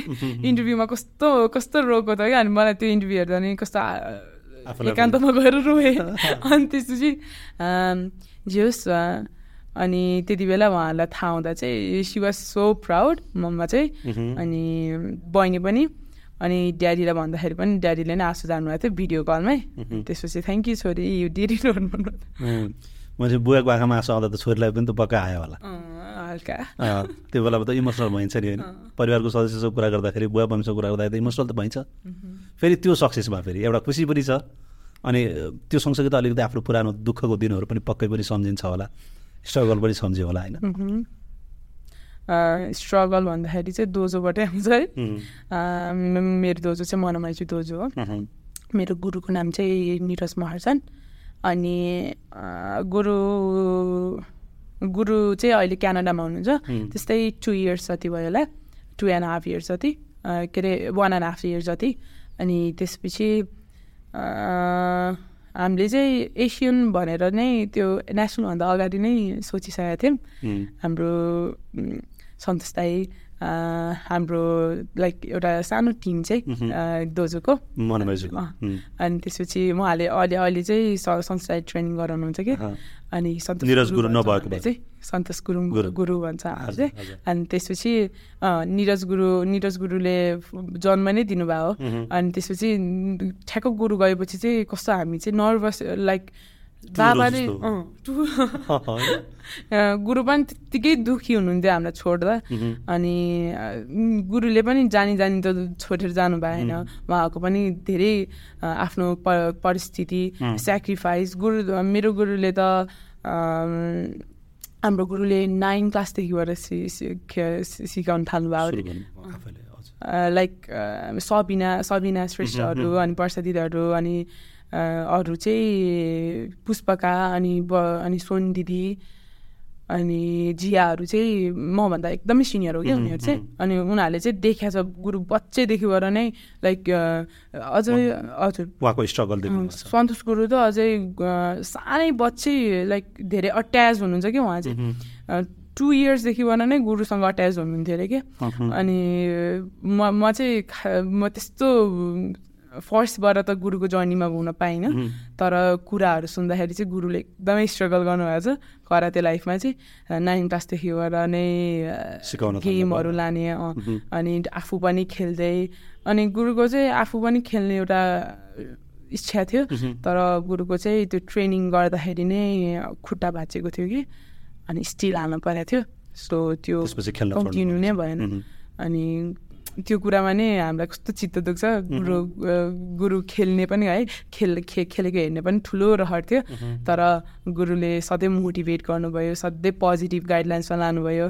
अनि सधैँ हामीलाई प गाई हाम्रो गार्जियन जस्तै हुने थियो लाइक मम्मी पापा अनि त्यसपछि गुरुसँग जोस् हुन्छ नि सेकेन्ड गाइडलाइन्स भनेकै उहाँ टाइपको कि लाइक घर पछाडि कसैलाई सम्झिनु पऱ्यो भने गुरुलाई सम्झिने। त्यो त्यस्तो अट्याच थियो कि करातेसँग सबैजना त्यस्तो अट्याच बनाउनु भएको थियो कि गुरुले। एउटा फ्यामिली जस्तै हामीले केही नराम्रो काम गऱ्यो भने गुरुले कराइहाल्नुहुन्थ्यो। अनि गुरुसँग धेरै डराउने फेरि अनि केही कुरा नआयो भने पनि गुरुले भनिदिइहाल्नुहुन्थ्यो। लाइक राम्रो यस्तो गुरुसँग बात गर्दाखेरि चाहिँ ठुलो के लाइक बुद्धहरूसँगै बात गरेर जस्तो टाइप त्यो मिठो बोली अनि त्यस्तो टाइपको फिल हुन्थ्यो। अनि गुरु जानुभएको बेला चाहिँ सब हाम्रो दोजो नै एकदमै स्याड अब के गर्ने होला टुरो बच्चा भइसक्यो टाइपको तर हाम्रो सन्तोष गुरुले चाहिँ फेरि रिगेन गर्नुभयो भनौँ न। उहाँले सम्हाल्नु भयो। सम्हाल्नु भयो। अनि पहिल्यै ट्रेनिङ पनि गराउनु त गराउनुहुन्थ्यो। तर जे होस् अब हामी फेरि उठ्नै पर्छ लाइक गर्नै पर्छ। हाम्रो दोजोमा चाहिँ म्यानेजमेन्ट टिम पनि छ। हाम्रो विकास विकास राजबाहक गुरु अनि त्यसपछि गोविन्द गुरु अनि नवीन गुरु सञ्जय सञ्जय गुरुहरू पनि हुनुहुन्छ। उहाँहरूले पनि लास्टै सपोर्ट गर्नुहुन्थ्यो। अनि सपोर्ट गरेर नै होला अहिलेसम्म दोजो ब बचेको नै है। अनि जे होस् ट्रेनिङ गर्दाखेरि ग्रुपमा गर्ने अनि स्ट्रगलहरू पनि छ। ट्रेनिङको छुट्टै हार्ड डेजहरू पनि छ। सँगै ट्रेनिङ गर्ने अनि बिस्तारै रिगेन हुने अब टुखुरो बच्चा भनेर त बस्नु भएन। अब रिगेन हुनु ग्रोथ हुनु छ भने त हामी अघि बढ्नै पऱ्यो गुरुले पनि उता बाहिरबाट नै सपोर्ट एकदमै गर्ने अनि त्यसपछि हामी पनि यता हामीले आफ्नो बेस्ट दिने लाइक अनि सन्तोष गुरुसँग ट्रेनिङ गरियो। अनि कुनै डेजहरू लास्टै हार्ड पनि थियो। लाइक नेसनलको अगाडिबाट नै हामीले एसियनमा टार्गेट गरेको थियौँ। हाम्रो चाहिँ कस्तो थियो भने एसियन ने नेसनलमा फर्स्ट भयो भने चाहिँ एसियनको लागि सेलेक्सन गर्न पाइन्छ है भनेर सो एउटा हल्ला चलिरहेको थियो। अनि त्यो हल्लालाई नै हामीले ल अब त्यसो भए त सेलेक्ट त हुनु पऱ्यो फर्स्ट त हुनु पऱ्यो अनि नेसनलको लागि नै फर्स्ट हुनलाई नै कति मिहिनेत गरेको थियौँ। अनि दिनमा त्यस्तै चार टाइम चाहिँ ट्रेनिङ गर्थ्यौँ। त्यो बेलामा चाहिँ तपाईँ सेलेक्सनको टाइममा चाहिँ पुलिसमै आएर ट्रेनिङ गर्नुहुन्थ्यो? के पुलिसमा पनि ट्रेनिङ गर्थ्यौँ त्यो चाहिँ लास्ट लास्टमा भइहाल्यो। अनि च्याम्पियनसिप आयो भने गेम खेल्नु अगाडि चाहिँ। दोजोबाटै अनि दोजोमै ट्रेनिङ भएको बेला चाहिँ हामी चार टाइम चाहिँ ट्रेनिङ गरिदिन्थ्यौँ। लाइक जस टिमहरू राम्रो भएर होला गर्न सकेको। एक्लै भए भए सक्दैन थियो होला। एकअर्कालाई सपोर्ट गर्ने लो फिल भयो भने एकअर्कालाई सपोर्ट गर्ने। लाइक कति करियर चुजिङ सिचुएसन पनि थियो। त्यस्तोमा पनि अनि तपाईँहरू त्यो ट्रेनिङमा जाँदाखेरि चाहिँ घरमा खाजा लिएर जाने कोहीले दाम मुटिएर जाने कोहीलाई त्यस्तो त्यस्तो सबैले एउटा पैसा त हुँदैन। टाइम यो चाहिँ अब मैले यत्तिकै लाइक सानो उमेरमा ठुलो प्रगति पायो भनेर भन्नुहुन्छ नि। सायद पछाडिको स्ट्रगल धेरैलाई थाहा सानो उमेर भए पनि मेहनत चाहिँ लास्टै गरिएको थियो। तपाईँको आफ्नै करियर पनि त नौ आठ नौ वर्षको भइसक्यो नि त। होइन? आज एरिका बन्नको लागि त नौ वर्ष त तपाईँले कन्टिन्यू अहिले त म करियर चुजिङमा थियो नि त म। ठ्याक्कै मैले हामीले चाहिँ हाम्रो टिमले चाहिँ फुल टाइम कराते भनेर दिएको हो कि। लाइक सेक्रिफाइसै गरेको होल करियरै करातेलाई गरेको के। अनि धेरै अब स्टडी थियो अब्रोड जाने कि त्यो सबै हाम्रो टिमलाई नै थियो त्यो त। हाम्रो टिमहरू चाहिँ सबैजना एउटै एउटै एजको टाइपको कि। फेरि तपाईँभन्दा सिनियर तपाईँहरूभन्दा सिनियर त अधिकांश बाहिर जानु भएको छ गोल्ड मेडलिस्टहरूले अब हाम्रै सन्तोष गुरु पनि त धेरै एज हुनु भइसक्यो लाइक उहाँ सत्ताइस वर्ष हुनु भइसक्यो that is very tough time. अहिले त अनि उहाँले त करियर सेट गर्नुपर्ने हो नि त। अनि त्यो त्यो डेन्जर पनि थियो के। अनि अनि डर थियो लाइक अब करातेमा चुजिङ त गऱ्यो केही पाथै देखेको छैन कसरी बढ्ने? तर सन्तोष गुरु एउटा वर्डले चाहिँ सधैँ ट्रिगर गर्छ। पाथ छैन भने हामीले पाथ बनाउनु पर्छ भनेर। अनि त्यो त्यो ट्रि त्यो वर्ड्सहरूले चाहिँ ट्रिगर अहिले पनि गर्छ। अहिले पनि झलझली याद आउँछ। सधैँ भन्नुहुन्छ मोटिभेट गर्नु पऱ्यो भने हामीले करातेमा केही नदेखेर आ हो भने हामीले बनाउनु पऱ्यो नि त। हामी हामी बन्नु पऱ्यो नि त त्यस्तो टाइपको कि झन् तपाईँले नयाँ पुस्तालाई कसरी कन्भिन्स गर्नुहुन्छ अब हामी पनि अब मन चाहिँ परेछ कराते। म मनै करातेमा छ। तर ल करातेमा सक्दैन भनेर हामी मन भए पनि गयो भने त भएन। तर मन छ अनि गऱ्यो भने सक्छ होला नि हामीले नयाँ बनाउन। अरू अनि त्यो त्यो भएर पो पछाडिको मान्छेहरू पनि आउँछ त। जस्तो कि अनि त्यसपछि ट्रेनिङ्सहरू चार टाइम्स पनि गऱ्यो अनि चार टाइम्समा अब खाजाहरू त खानै पर्यो।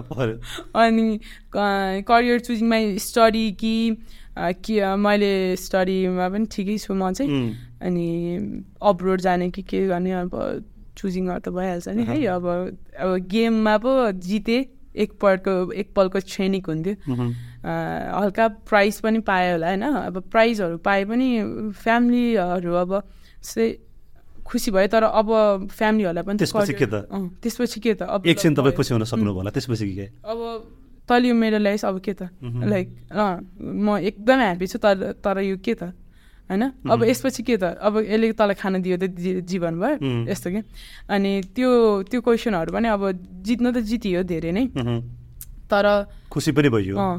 तर अब करियर चुजिङ त्यसपछि के एटिन अब के टुवेल्भ पास। अब के गर्ने? अब अब्रोड जाने कि त राम्रो सब्जेक्ट लिएर पढ्ने अनि सायद मम्मी बाबाले चाहिँ बिबिए पढ्ने भनेर भन्नुभएको थियो। अनि त्यसपछि बिबिएलाई त टाइम दिन भ्याउँदैन यदि करातेलाई फेरि करातेको अहिलेको ट्रेनिङहरू त टफै छ। अनि त्यसपछि टा भ्याउँदैन अनि अब हाम्रो पुरै होल टिम चाहिँ एउटा अब जस्तै अब ल चुज गर choose if you want choose this then go अनि यो यो भनेपछि बस यस्तो टाइपको अनि त्यसपछि रो रोकटोक थिएन।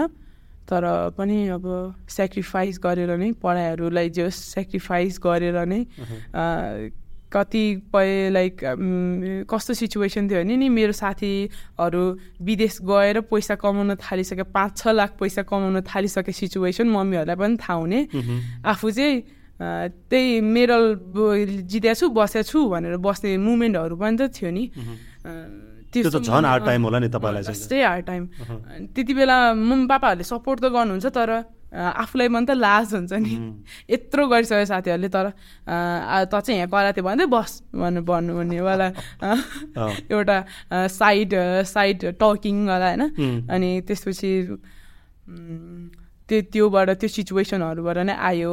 अनि अझसम्म पनि मलाई बिलिभ हुँदैन कि लाइक मैले मेरो त जितिसकेँ तर अब यदि नजितेको भए यदि नजितेको भए किनकि हार खेल भनेको हार जित हो नजितेको भए मेरो जस्तै मेरो टिममेट्सहरू नेसनल टिममेट्स कराते नेसनल टिममेट्सहरू जसरी उहाँहरूले पनि स्ट्रगल गर्नुभएको थियो जसरी एकदमै उहाँहरूको पनि त कतिवटा त सेक्रिफाइस छ होला नि करि यो करियर चुज गर्नलाई। उहाँहरूको पनि त टाइम त भइसक्यो नि करियर सेट गर्ने त दाई दिदीहरूको होइन? अनि त्यो त्यो पार्टले चाहिँ अलि अब मैले त जितेँ। लाइक म मैले यति धेरै माया पाइरहेको छु अब नजितेको प्लेयरहरूलाई चाहिँ के त? लाइक त्यो क्वेसन त उसको पनि त्यत्तिकै छ। उहाँ मेहनत उहाँले पनि त टार्गेट त त्यति नै दिनुभएको थियो। मेहनत त उत्तिकै गर्नुभएको थियो। तर जितेन किनकि गेम भनेको जित हार त भइहाल्छ जित्नु भएन। अब के त? अब जितेकोलाई चाहिँ हुन्छ जे भए पनि तर हारेकोलाई के त? उनीहरूले त फेरि जिरोबाट स्टार्ट गर्नुपर्छ। फेरि सेलेक्सन गर फेरि यो लेभलमा पुग्नलाई यो चान्स गेन गर्नलाई त जिरोमा पुग सेलेक्सन गर गर गर गर हार्डवर्क गर गर गर गर। फेरि लास्टमा पुग्ने हो कि लाइक अब नाइ नाइन्टिन्थ भयो अब ट्वेन्टिन्थ एसियनमा ऊ उनीहरू नै सेलेक्ट हुने हो कि होइन? त्यसको लागि फेरि तपाईँ जिरोबाट फेरि सुरु गर्नु पऱ्यो तपाईँले अब जेरोबाट सुरु गऱ्यो भने पनि लास्ट सेलेक्सनमा उनीहरू हुन्छ नि त ट्वेन्टीमा फेरि उनीहरू छैन। अब को कसैको त एज पनि गइसक्यो होला सायद। अनि मलाई त्यसमा चाहिँ प्लेयरहरूलाई एकदमै रेस्पेक्ट लाग्छ किनकि लाइक चित्त दुख्छ। हामीले चाहिँ फेरि जस्तो जे गरे पनि हार जितमा त्यो गरे पनि मनमा चाहिँ फेरि जेरोबाट नै सुरु किनकि कति सिचुएसनमा सायद यदि यो ठुलो गेममा चाहिँ म हारिनँ होला तर कति गेमहरूमा चाहिँ फेरि जिरोबाट सुरु गर्नु पर्दाखेरि चाहिँ फ्यामिलीहरूसँग अनि क्वेसन आउने होइन। अनि त्यसपछि त्यही हो अनि फ्यामिलीहरूलाई फेरि सपोर्ट माग्न लाज लाग्ने लाज लाग्ने भन्दा पनि डर लाग्ने। अब फेरि एकचोटि आयो फेरि डिसपोइन्ट गर्यो भने के गर्ने भन्नेवाला पहिला पहिला के रियाक्सन आउँछ भनेर पहिला आफूले एकचोटि सोच्नु पऱ्यो एजम्सन अब फेरि अब फेरि लाइक कतिपय प्लेयरहरू त लाइक कतिपय प्लेयरहरू त अब यही लास्ट हो है तेरो। यसपछि त हुँदैन भन्नेवाला पनि त छ होला नि होइन? कति सिचुएसनमा त। परिवारले सधैँ सपोर्ट गर्न एसियनमा सेलेक्ट भइस्। ल एसियन चाहिँ जा अनि त्यसपछि हेरौँला है त त्यो रिजल्टवाला पनि त होला नि। कति परिवार त होइन? अनि त्यो प्लेयरहरूले चाहिँ अब कसरी अगाडि बढाउँछन् होला उनीहरूको खेल। त्यही भएर होला सायद खेलाडीहरू पनि विदेशी जानु पर्यो उनीहरू पनि प्रहर त होइन नि त। त्यही त्यो सिचुएसन्सहरूले नै गरेर। करियर सेट त जसलाई पनि त गर्नुपर्छ नि। लाइफ यत्तिकै त चल्दैन नि त। अनि सधैँ खुसी भएर मतलब एकछिन खुसी भएर एउटा सेलिब्रेसन त तपाईँ मैले पनि सधैँ सेलिब्रेसन गऱ्यो भने म पनि अब भोलिपल्ट हारिदिन्छु। अब भोलिपल्ट भोलिपल्ट हार्न सक्छु। अनि भोलिपल्ट हारेपछि म पनि मेरो टिममेट्सहरू अहिले जसरी अब जस्तै मैले जितेर म यहाँ छु तर मेरो टिममेट्सहरू त उता हुनुहुन्छ नि। उहाँहरूले पनि त मजा मभन्दा बढी मिहिनेत गर्नुभयो होला। तर भोलि भोलि त्यो ठाउँमा म पनि त हुनसक्छु म हारेँ भने। के थाहा कसलाई गेम भनेको विन अर लुज त हो नि। अनि फेरि मैले जेरोबाट स्टार्ट गर्नुपर्छ। अनि त्यो अब त्यो स्ट्रगलको टाइम भन्नु भने तपाईँले परिवारमा पनि सबैको त्यही लेभलको सजिलो त हुँदैन। तर आफूले त्यसको लागि प्रिपेयर पनि हुनु पऱ्यो मेन्टली पनि तपाईँ प्रिपेयर हुनु पऱ्यो नि मसँग यति छ यति चिजले मैले पुऱ्याउनु मैले अहिलेसम्म मेन कुराहरू हुन्छ नि सिकेको चाहिँ लाइक मलाई मेन इम्पोर्टेन्स लाग्ने चाहिँ माइन्ड सेट जस्तो लाग्छ। लाइक माइन्ड सेट चाहिँ एकदमै इम्पोर्टेन्ट लाग्छ मलाई चाहिँ। हरेक कुरामा चाहिन्छ जस्तो लाग्छ। अब जस्तै यो गर्ने कि त्यो गर्ने कि यो चुज गर्ने कि त्यो चुज गर्ने किमा चाहिँ माइन्ड सेट जस्तो लाग्छ। लाइक हजुरले मोटिभेसन गर्नुभयो। अब सपोज म यो चुज गर्छु भनेर हिँड्नुभयो तर हजुरलाई त्यो त्यो काम गर्नलाई चाहिँ हरेक दिन मोटिभेसन चाहिन्छ। अरू कसैले भनिदिनु पर्छ अनि मोटिभेसन भिडियोहरू हेर्नुपर्छ भने चाहिँ युआर नट त्यो हजुर त्यो ठाउँ ठाउँमा लाग्यो नै होइन जस्तो लाग्छ। किनकि हजुर हजुरको माइन्ड सेटमा त्यही ठाउँमा लाग्छु भनेपछि त हजुरलाई मोटिभेसनै चाहिँदैन नि। त्यही हो मोटिभेसन तपाईँको। त्यही हो नि। त्यो माइन्ड सेटै हो नि हजुरको मोटिभेसन डिसिप्लिन बरु डिसिप्लिन हुनु पऱ्यो त्यो मा माइन्ड सेटको लागि हजुर डिसिप्लिन भएर हिँड्नु पऱ्यो अनि त्यसपछि त त्यो हो नि त स्ट्रङ माइन्ड सेट भने हजुरलाई मोटिभेसन हरेक दिन चाहियो नि त। त्यही भएर माइन्ड सेट लाग्छ मलाई चाहिँ। अनि अनि त्यही हो। अनि त्यसमा चाहिँ एरिया क्लियर हो। आफ्नो माइन्ड सेटमा चाहिँ म यो गर्न गर्दैछु या म यो गर्छु भन्ने कुरामा चाहिँ क्लियर हो। भनेको एरिकाको चाहिँ अर्को एउटा पनि चान्स मतलब इक्वेली म पढाइ र खेललाई इक्वेली लान्छु भन्ने जुन खालको एउटा डेडिकेसन पनि देखिन्छ। त्यसको लागि त एक्स्ट्रा तपाईँले मिहिनेत पनि त गर्नुपर्छ होइन यो चाहिँ क्लास टुवेल्भतिर पनि लाइक गाह्रै सिचुएसन थियो। क्लास टुवेल्भमा चाहिँ नाइन्थ पनि आउनु लाग्थ्यो थियो अनि बोर्ड पनि आउनु लाग्थ्यो थियो। अनि त्यो ह्याट्रिक थियो भनौँ न। ला। यता नि यता कहिले त यता रोएर बस्दै भनेको गाह्रो भएर? फिजिकली पनि तपाईँलाई गाह्रो भयो मेन्टली पनि। ट्रेनिङ तपाईँ गर्नु पऱ्यो हार्ड भयो। फिजिकली पनि तपाईँ टफ काम गर्नु पऱ्यो अब मेन्टली पनि तपाईँले पढ्नु पर्दाखेरि त टाइम पनि दिनु पऱ्यो ज्यान दुखिरहेछ तर राति पढिरहेछ। होमवर्क गरिरहेछ। अनि त्यसपछि ल है निलो भएर चाहिँ फेरि यहाँ अर्को हातमा बसिरहेछ। त्यस्तो टाइपको किन मलाई चाहिँ भन्ने टाइप हुन्छ नि? मैले मात्रै किन टाइप त त्यस्तो? कहिले काहीँ भनौँ न यो नगरौँ कि क्या हो दुइटै लान सकिँदैन क्या त्यस्तो पनि त हुँदो होला नि। कति क्वेसन हुन्थ्यो नि? गरिरहेको वर्थिटै हुनु कि क्या हो? टाइपको सक्दैन होला यार। म यस्तो गाह्रो गरेर त आज त सकेँ भोलि सक्छु त मैले टाइपको कि आफूले आफूलाई क्वेसन्सहरू त कति आयो कति आयो। अनि के कुराले तपाईँलाई पोस्ट गरिरहन्थ्यो सक्सेस त सक्सेस भनेर के कुराले तपाईँलाई मोटिभेट त गर्यो होला नि त? केही न चिजले त तपाईँलाई अझै पनि केही गर्नु छ भने के कुराले त तपाईँलाई त्यसको लागि चाहिँ म मेरो मनमाइजु टिममेट्सलाई नै दिन चाहन्छु। एकदमै लाइक एउटा टिम भइसकेपछि मैले भने नि अघि एका एक्लै भयो भने बरु त्यो कुरा सकिँदैन थियो होला। टिम भयो भने चाहिँ टिम जस्तो माइन्डसेटको छ नि। तिम्रो एकान्त तिमीले त्यो स्ट्रङ माइन्ड माइन्डसेट भएको तिमी जब एक्लै भए बेलाको स्ट्रङ मा माइन्डसेटको त्यो तिमी थियौ नि अनि अर्को तिम्रो टिममेट्सहरू त्यस्तै छन् भने चाहिँ you can push yourself भनेर जस्तो लाग्छ। टिममेट्सहरू पनि त्यस्तै माइन्डसेटको अनि त्यसपछि आफू लो फिल गरेर सक्दैन होला। अब क्वेसन आउँदाखेरि चाहिँ आफ्नो टिममेट्सहरूलाई हेर्दाखेरि चाहिँ छ है यस्तो माइन्डसेट हो नि त जस्तो लाग्थ्यो कि अनि अनि अरू सबै कुरा एक साइडमा राखेर फेरि आफ्नो चाहिँ त्यो फोकस छ फेरि। त्यो डोन्ट स्टप भन्नेवाला भाइ चाहिँ जस आफ्नो टिममेट्सहरूलाई दिएर यत्रो दुःख गर्यो सँगै यार। कहाँ यति फेरि आज आज लो भयो भोलि लो भयो पर्सि त गेटअप हुनु परिहाल्यो नि। सधैँ लो भएर कति बस्ने टाइपको फेरि अब एरिकाको चाहिँ पढाइ पनि त्यत्तिकै राम्रो अनि जान्चमा पनि त्यतिकै होइन। सामान्यभन्दा एउटा राम्रै खालको। पढ्नुमा पनि राम्रो डान्स पनि त्यतिकै गर्ने त्यहाँ स्कुलको अरू एक्टिभिटिजमा पनि पार्टिसिपेट हुने। त्यो सबै कुराको लागि तपाईँ आफू चाहिँ प्रिपेयर कसरी हुने त नि फेरि? त्यसको लागि खै म कसो डान्स पहिले मन पर्थ्यो अनि खै राम्रै लाग्थ्यो मलाई डान्स अनि यसो स्टेपहरू गर्दाखेरि मन पर्ने अहँ। अनि गरिदिन्थेँ डान्स चाहिँ यत्तिकै त्यस्तो राम्रो पनि होइन? म त्यस्तो राम्रो पनि होइन। अब सामान्यतया अब खेलाडीहरूले कम गर्ने भएर तपाईँले गर्दा राम्रो लागेको अनि तपाईँहरूको जस्तो छुट्टी मनाउनु पऱ्यो भनौँ न कहिलेकाहीँ त यसो हामी पनि बाहिर निस्क्यौँ यसो घुम्न जाऊँ काहीँ खान जाऊँ काहीँ भन्ने पनि त हुँदो होला नि साथीभाइहरूमा। अँ भन्नुभएको हाम्रो टिममेट्स। शनिबार कुरेर बस्ने। हाम्रो चाहिँ कहिलेकाहीँ चाहिँ त्यो के अरे पुरै मिहिनेत गरेर कहिलेकाहीँ त अनुहारै हेर्न मन लाग्दैन नि एकअर्कालाई। अनि कहिलेकाहीँ त ट्रेनिङ सेसन कस्तो हुन्छ भने साइलेन्ट। बस को बोल्नुहुन्छ भने सन्तोष गुरुमा त बोलिरहनुहुन्छ कि? अनि उहाँले भनेको कुराहरू गर्ने त्यसो अरू अरू सबजना साइलेन्ट। त्यति बेला फेरि हामी एकअर्कालाई बुझ्ने के? किनकि सेल्फ टाइम पनि त चाहिन्छ नि। फेरि एकअर्कालाई बुझ्ने कि? त्यही त्यही मन पऱ्यो कि? लाइक त्यही हो कि? लाइक खासियो चाहिँ हुन्छ कि। लाइक एउटा बब्बाल टिम छ भने केही न केही चाहिँ हुन्छ। केही न केही भन्दाखेरि नि धेरै कुरा हुन्छ कि त्यहाँ।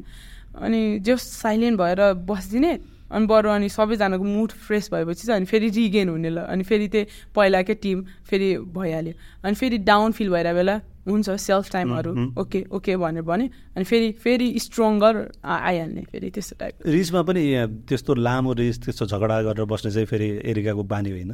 अलिअलि केही कुरामा मिसअन्डरस्ट्यान्डिङ भयो भने केही समय चुप लाग्ला तर फेरि त्यसपछि फेरि त्यो नर्मल भइहाल्छ। हाम्रो टिमको चाहिँ जो सबैजना नै बुझ्ने. बुझ्ने नै भनौँ। जोस् एक झट्ट रिसायो भने पनि एकछिनमा फेरि? अँ ऊ बोथ साइडबाट हेरिदिने। मेरो चाहिँ मलाई चाहिँ मेरो पर्सनल कुरा गर्नु पऱ्यो भने चाहिँ बोथ साइडबाट हेर्न मनपर्छ। तर रिसाउन त रिसाउँछु। मेरो नि काम छैन। बोथ साइड भनेको चाहिँ उसको पार्टबाट पनि के अरे मनमाइजू टिमलाई थाहा छ। म कति? छुच्ची छु अनि तपाईँ बोथ साइड भन्नुभएको चाहिँ तपाईँको आफ्नो पार्ट हेर्नुहुन्छ भने उसले तपाईँले के सोचिरहेको छ जस्तै अब मैले अघि एयरपोर्टमा भने मेरो आँखाबाट हजुरलाई यस्तो देखिरहेको छ भने अर्को अर्को आ सरी सरी मैले यहाँदेखि हेर्दाखेरि अर्को देखिने। अर्कै देखिन। लाइक भनेपछि अब मैले त्यो मैले एउटा केही गल्ती गरेँ भने हजुरको साइडबाट नि हेर्नु पऱ्यो नि त। मैले। यो गल्तीलाई मैले कस्तो देखेँ भनेर। अनि त्यो ए उहाँको साइडबाट त यो त गर्नु त सही हुने टाइपको हुने कि। भनेपछि सेल्फ रियलाइजेसन पनि आउँछ त्यसले चाहिँ। हाम्रो मलाई चाहिँ यो सेल्फ रियल रियलाइजेसन चाहिँ कुशल गुरु पनि सेम लाग्थ्यो हाम्रो कुशल गुरु पनि यदि लाइक चाहिने कुरामै रिसाउनुहुन्छ त्यस्तो नचाहिने कुरामा त केही पनि गर्नुहुन्न। जस रिसाउनु भए पनि उहाँले एकछिनपछि भन्नुहुन्छ कि म यो कुरा है यो कुरामा रिसाउनु भयो। म यत्तिकै रिसाएको चाहिँ होइन। अनि त्यसमा चाहिँ नि गुरु पनि वा बो साइडेड हुनुहुन्छ जस्तो लाग्छ कि अनि कुशल गुरुको नि पोजिटिभ भाइबहरू। राम्रो लाग्छ। अनि जस्तो अब तपाईँको परिवार आउने चाहिँ तपाईँको मूल घर भनेको धादिङ तपाईँहरू। हजुर। धादिङबाट तपाईँहरू काठमाडौँ आउनुभयो। हजुर। तपाईँको चाहिँ यहीँ जन्म भएर यहीँ हुर्किनु भयो तपाईँ? हजुर। थाप्पाथलीमा जन्म भएको। प्रसिद्धि गृहमा हजुर। ए। धादिङ चाहिँ तपाईँको नीलकण्ठ नगरपालिका नगरपालिका तेह्र नम्बरबाट तपाईँको हजुर हजुर अनि लौरे गाउँ हो नाम चाहिँ? लौरे गाउँको चेली। अनि तपाईँको अब बहिनी हुनुहुन्छ परिवारमा? तपाईँ हुनुहुन्छ? अनि मम्मी बुवा हुनुहुन्छ। होइन त. अनि बुवा चाहिँ ट्रेकिङ? हजुर। ट्रेकिङकै अनि हल्का हल्का बाहिरी काम पनि गर्नुहुन्छ। गर्नुहुन्छ। हजुर। मम्मा चाहिँ त्यही कहिलेकाहीँ टेलरिङहरू। त्यो पनि घरमै गर्नुहुन्छ? पहिला पसल पनि थियो तपाईँहरूको चाहिँ? अँ फलफुल पसल त्यो हामी ठुल मम्मी र मम्मी कम्बाइन पार्टनर भएर बनाउनु थियो। अनि कति वर्ष कति वर्ष गर्नुभयो मम्मी बाबा मम्मी र ठुल मम्मीले पनि? त्यति बेला पनि कति मेहनत गर्नुहुन्थ्यो मम्मीहरूले नि। चार बजी उठ्नुहुन्थ्यो।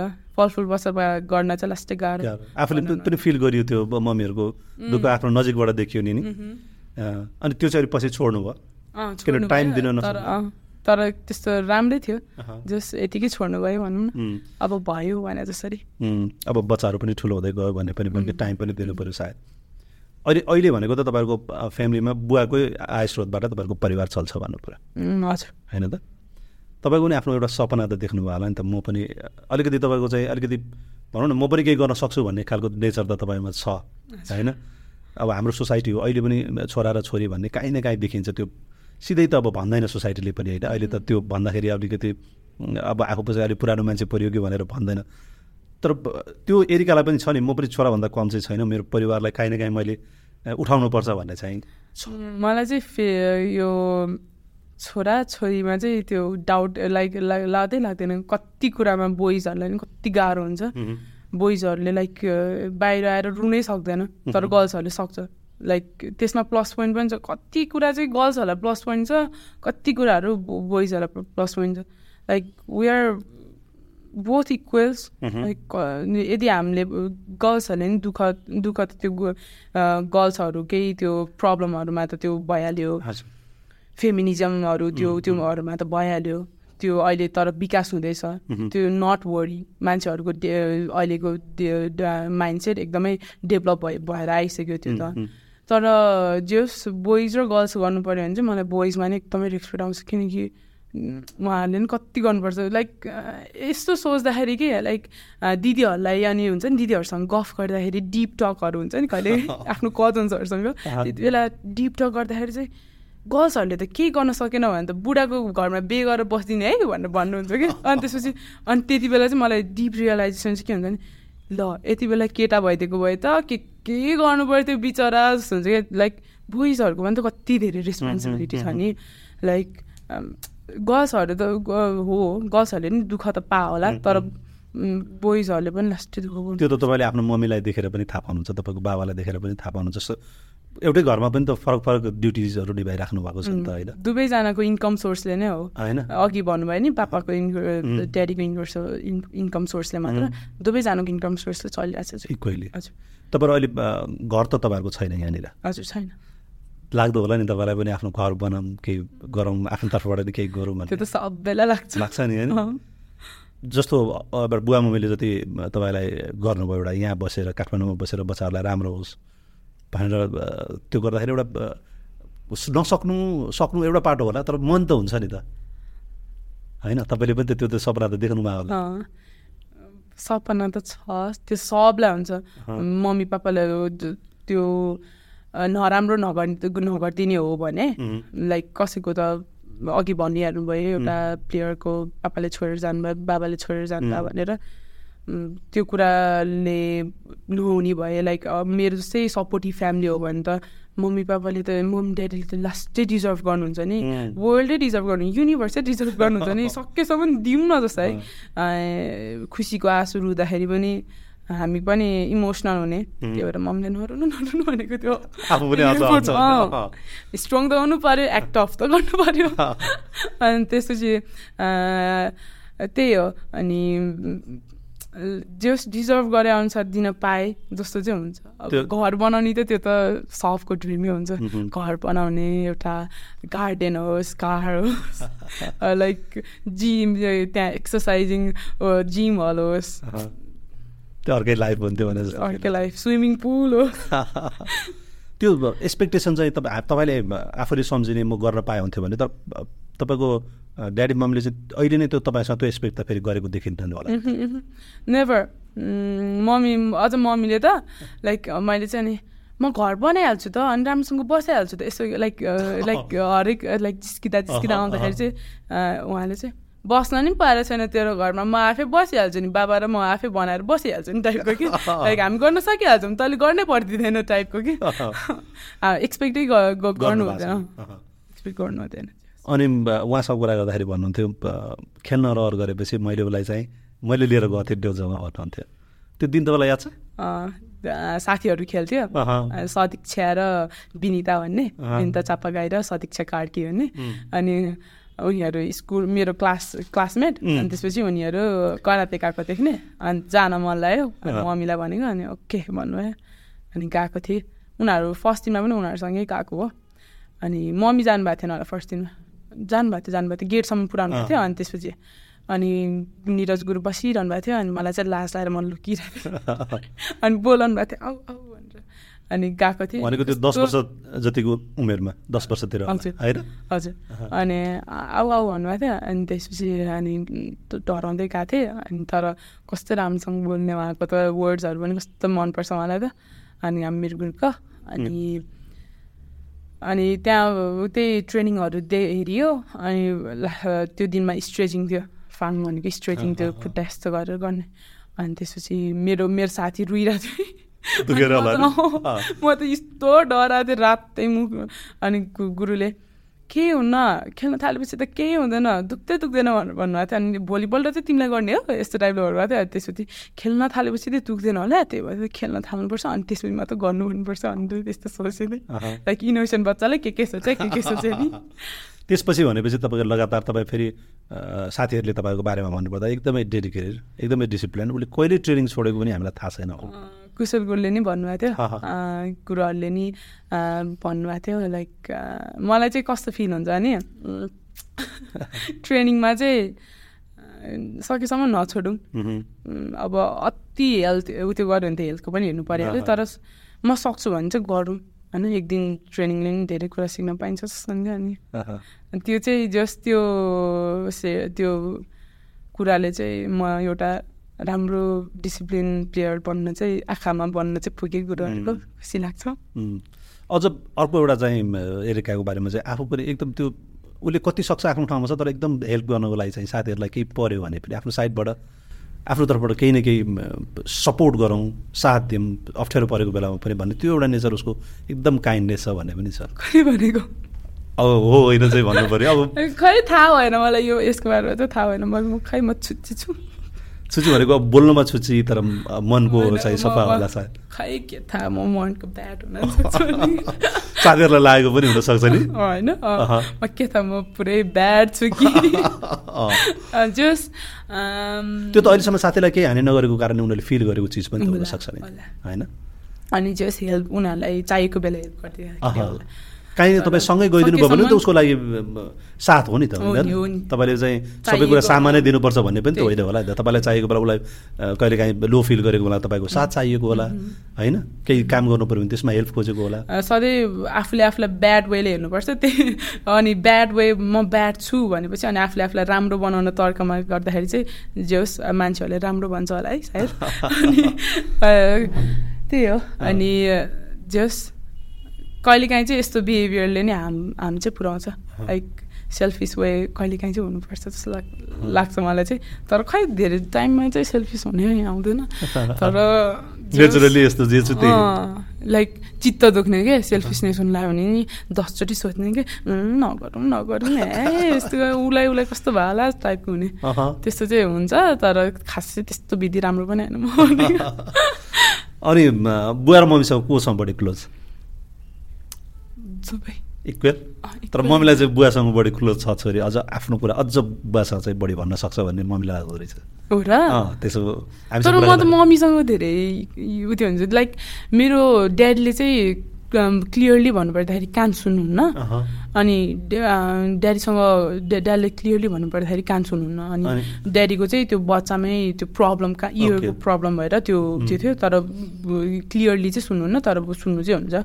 अनि पापासँग कुरो ड्याडीसँग कुरा कुरा गर्दाखेरि चाहिँ नर्मल टकहरू नै भएर हुन्छ किनकि मम्मी चाहिँ धेरै एक्टिभ हुनुहुन्छ। लाइक मम्मी चाहिँ यता ड्या ड्या- ड्याडी चाहिँ अलि यताउता जानु सबैजना कन्फिडेन्ट हुनुहुन्छ। के भन्ने अब? मम्मी चाहिँ तर यता पनि पुग्ने अनि। यो नि बाठो टाइपको। मम्मी चाहिँ हल्का बाठो हुनुहुन्छ। यो कुरा हो, बाटोमा चाहिँ हुनु होला तर छोरीसँग चाहिँ धेरै कुरा चाहिँ मम्मीलाई भन्छु कि त मम्मीलाई चाहिँ यस्तो लाग्ने हो कि मलाई भन्दा बाबालाई चाहिँ अझ बढी भन्छ भन्ने त्यस्तो चाहिँ लाग्ने होला, लाग्छ हजुरलाई त्यस्तो भने तर तर म मम्मीसँग पनि क्लोज छु बाबासँग पनि क्लोज छु। अनि अब जुन पनि कुराहरू चाहिँ दुवैजनालाई भनिरहन्छु एकजनाबाट मैले सेटिस्फाई गरेर अब जस्तै मैले कन्फ्युज भएको कुरा अनि त्यसपछि मैले मम्मीलाई सोधेँ। अनि मम्मीले लाइक एन्सर भन्नुभयो। तर त्यो एन्सरले चाहिँ मलाई हल्का चित्त बुझेन लाइक एप्रोप्रिएट एन्सर दिनु भएन भने चाहिँ बा ड्याडीलाई नै सोध्छु। अनि ड्याडीले के एन्सर दिनुहुन्छ? अनि दुईजनाको एन्सर कम्बाइन गरेपछि ए यो यो चाहिँ यो चाहिँ ट्रु एन्सर. सल्युसन आएपछि चाहिँ अनि ल। यही होला भनेर। त्यो त्यस्तो हुन्छ फ्रेङ्कली त। फ्यामिलीसँग चाहिँ तपाईँ एकदमै एट्याच हुनुहुन्छ। बहिनी तपाईँको बुवा मम्मीसँग एकदमै एट्याच हुनुहुन्छ। धेरै कुरा सेयर पनि गर्नुहुन्छ। अप्ठ्यारो होस् सजिलो होस्। सही हो। किनकि उहाँहरूले चाहिँ जज पनि जज पनि राम्रोसँग जज गरिदिनुहुन्छ। त्यस्तो त्यो नेगेटिभ वेले जजै गर्नुहुन्न। लाइक एकदमै जेरो जेरो जजमेन्टको साथ त्यो जे लाग्यो आफूलाई जे लाग्यो त्यही भनिदिनुहुन्छ छोरीलाई खुसी बनाउनुको लागि भनेर भन्नु त्यो पछि तपाईँसँग एडभाइस लिनुको लागि त तपाईँको बुवा मम्मी नै पर्याप्त हुनुभयो त। तर हरेक कुरामा बुबा मम्मी पनि त अलवेज राइट त हुँदैन नि त। कुनै अब त्यो मैले कुन कुरा गर्दैछु भन्नेमा आफ्नो फेरि एउटा लिमिटेसन पनि हुन्छ के आफूलाई कति कुरा थाहा छ सबैजनाको लिमिटेसन हुन्छ भने जस्तै। मलाई पनि धेरै कुरा त थाहा छैन तर अब मलाई केही अब यो कपको बारेमा जान्नु छ भने बाबा मम्मीसँग गएर भएन नि त। यो त कपकै मान्छेसँग जानु पऱ्यो नि त। त्यस्तै। अनि आफ्नो लाइफमा चाहिँ इन्सपिरेसन हुन्छ नि एउटा कोबाट प्रभावित एरिका चाहिँ। मलाई चाहिँ यो मान्छे चाहिँ एकदमै आइडियल लाग्छ भन्ने त्यस्तो कोही छ? सोसाइटीमा कोही पनि। मलाई सायद आफ्नो सिनियरहरू आफ्नो गेममा होला या अरू सोसाइटीमा त्यस्तो मलाई मलाई बिटिएस चाहिँ लाग्छ लाइक मेरो हार्ट हार्ट टाइममा चाहिँ सपोर्ट गरेको जस्तो लाइक उनीहरूको म्युजिकको थ्रु चाहिँ सपोर्ट गरे जस्तो उनीहरू चाहिँ अहिले चाहिँ लाइक बिग प्ला बिग बिग प्लेटफर्ममा छ लाइक हाई अहिले वर्ल्डको टपमै छ त्यही पनि उनीहरू इज काइन्ड तर मैले त्यहाँको भित्रको इन्भाइरोमेन्ट त देखेको छैन। त जस्ट मैले देखिने इन्भाइरोमेन्ट चाहिँ काइन्ड स्विट अनि सधैँ आफ्नो फ्यान्सहरूलाई ग्रिडिङ होइन?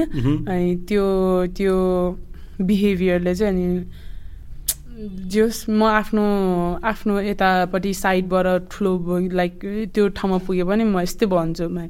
आफ्नो त्यो जहाँ म जहाँ कर्मथलोबाट आएको त्यो चाहिँ म जिन्दगी भुल्दिनँ जस्तो के फिलिङ लाइक त्यस्तो देख त्यस्तो फिलहरू त्यस्तो भाइबहरू दिन्छ उनीहरूले चाहिँ नि।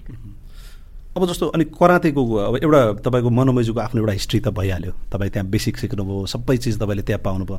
त्यसपछिको नेक्स्ट लेभलमा जानुपर्ने भनेपछि त तपाईँले पुलिसमा जानुभयो। तपाईँहरूको गेम देखेर तपाईँलाई पुलिसले अफर गर्नुभयो। कन्ट्र्याक्टमा हुनुहुन्छ तपाईँहरू।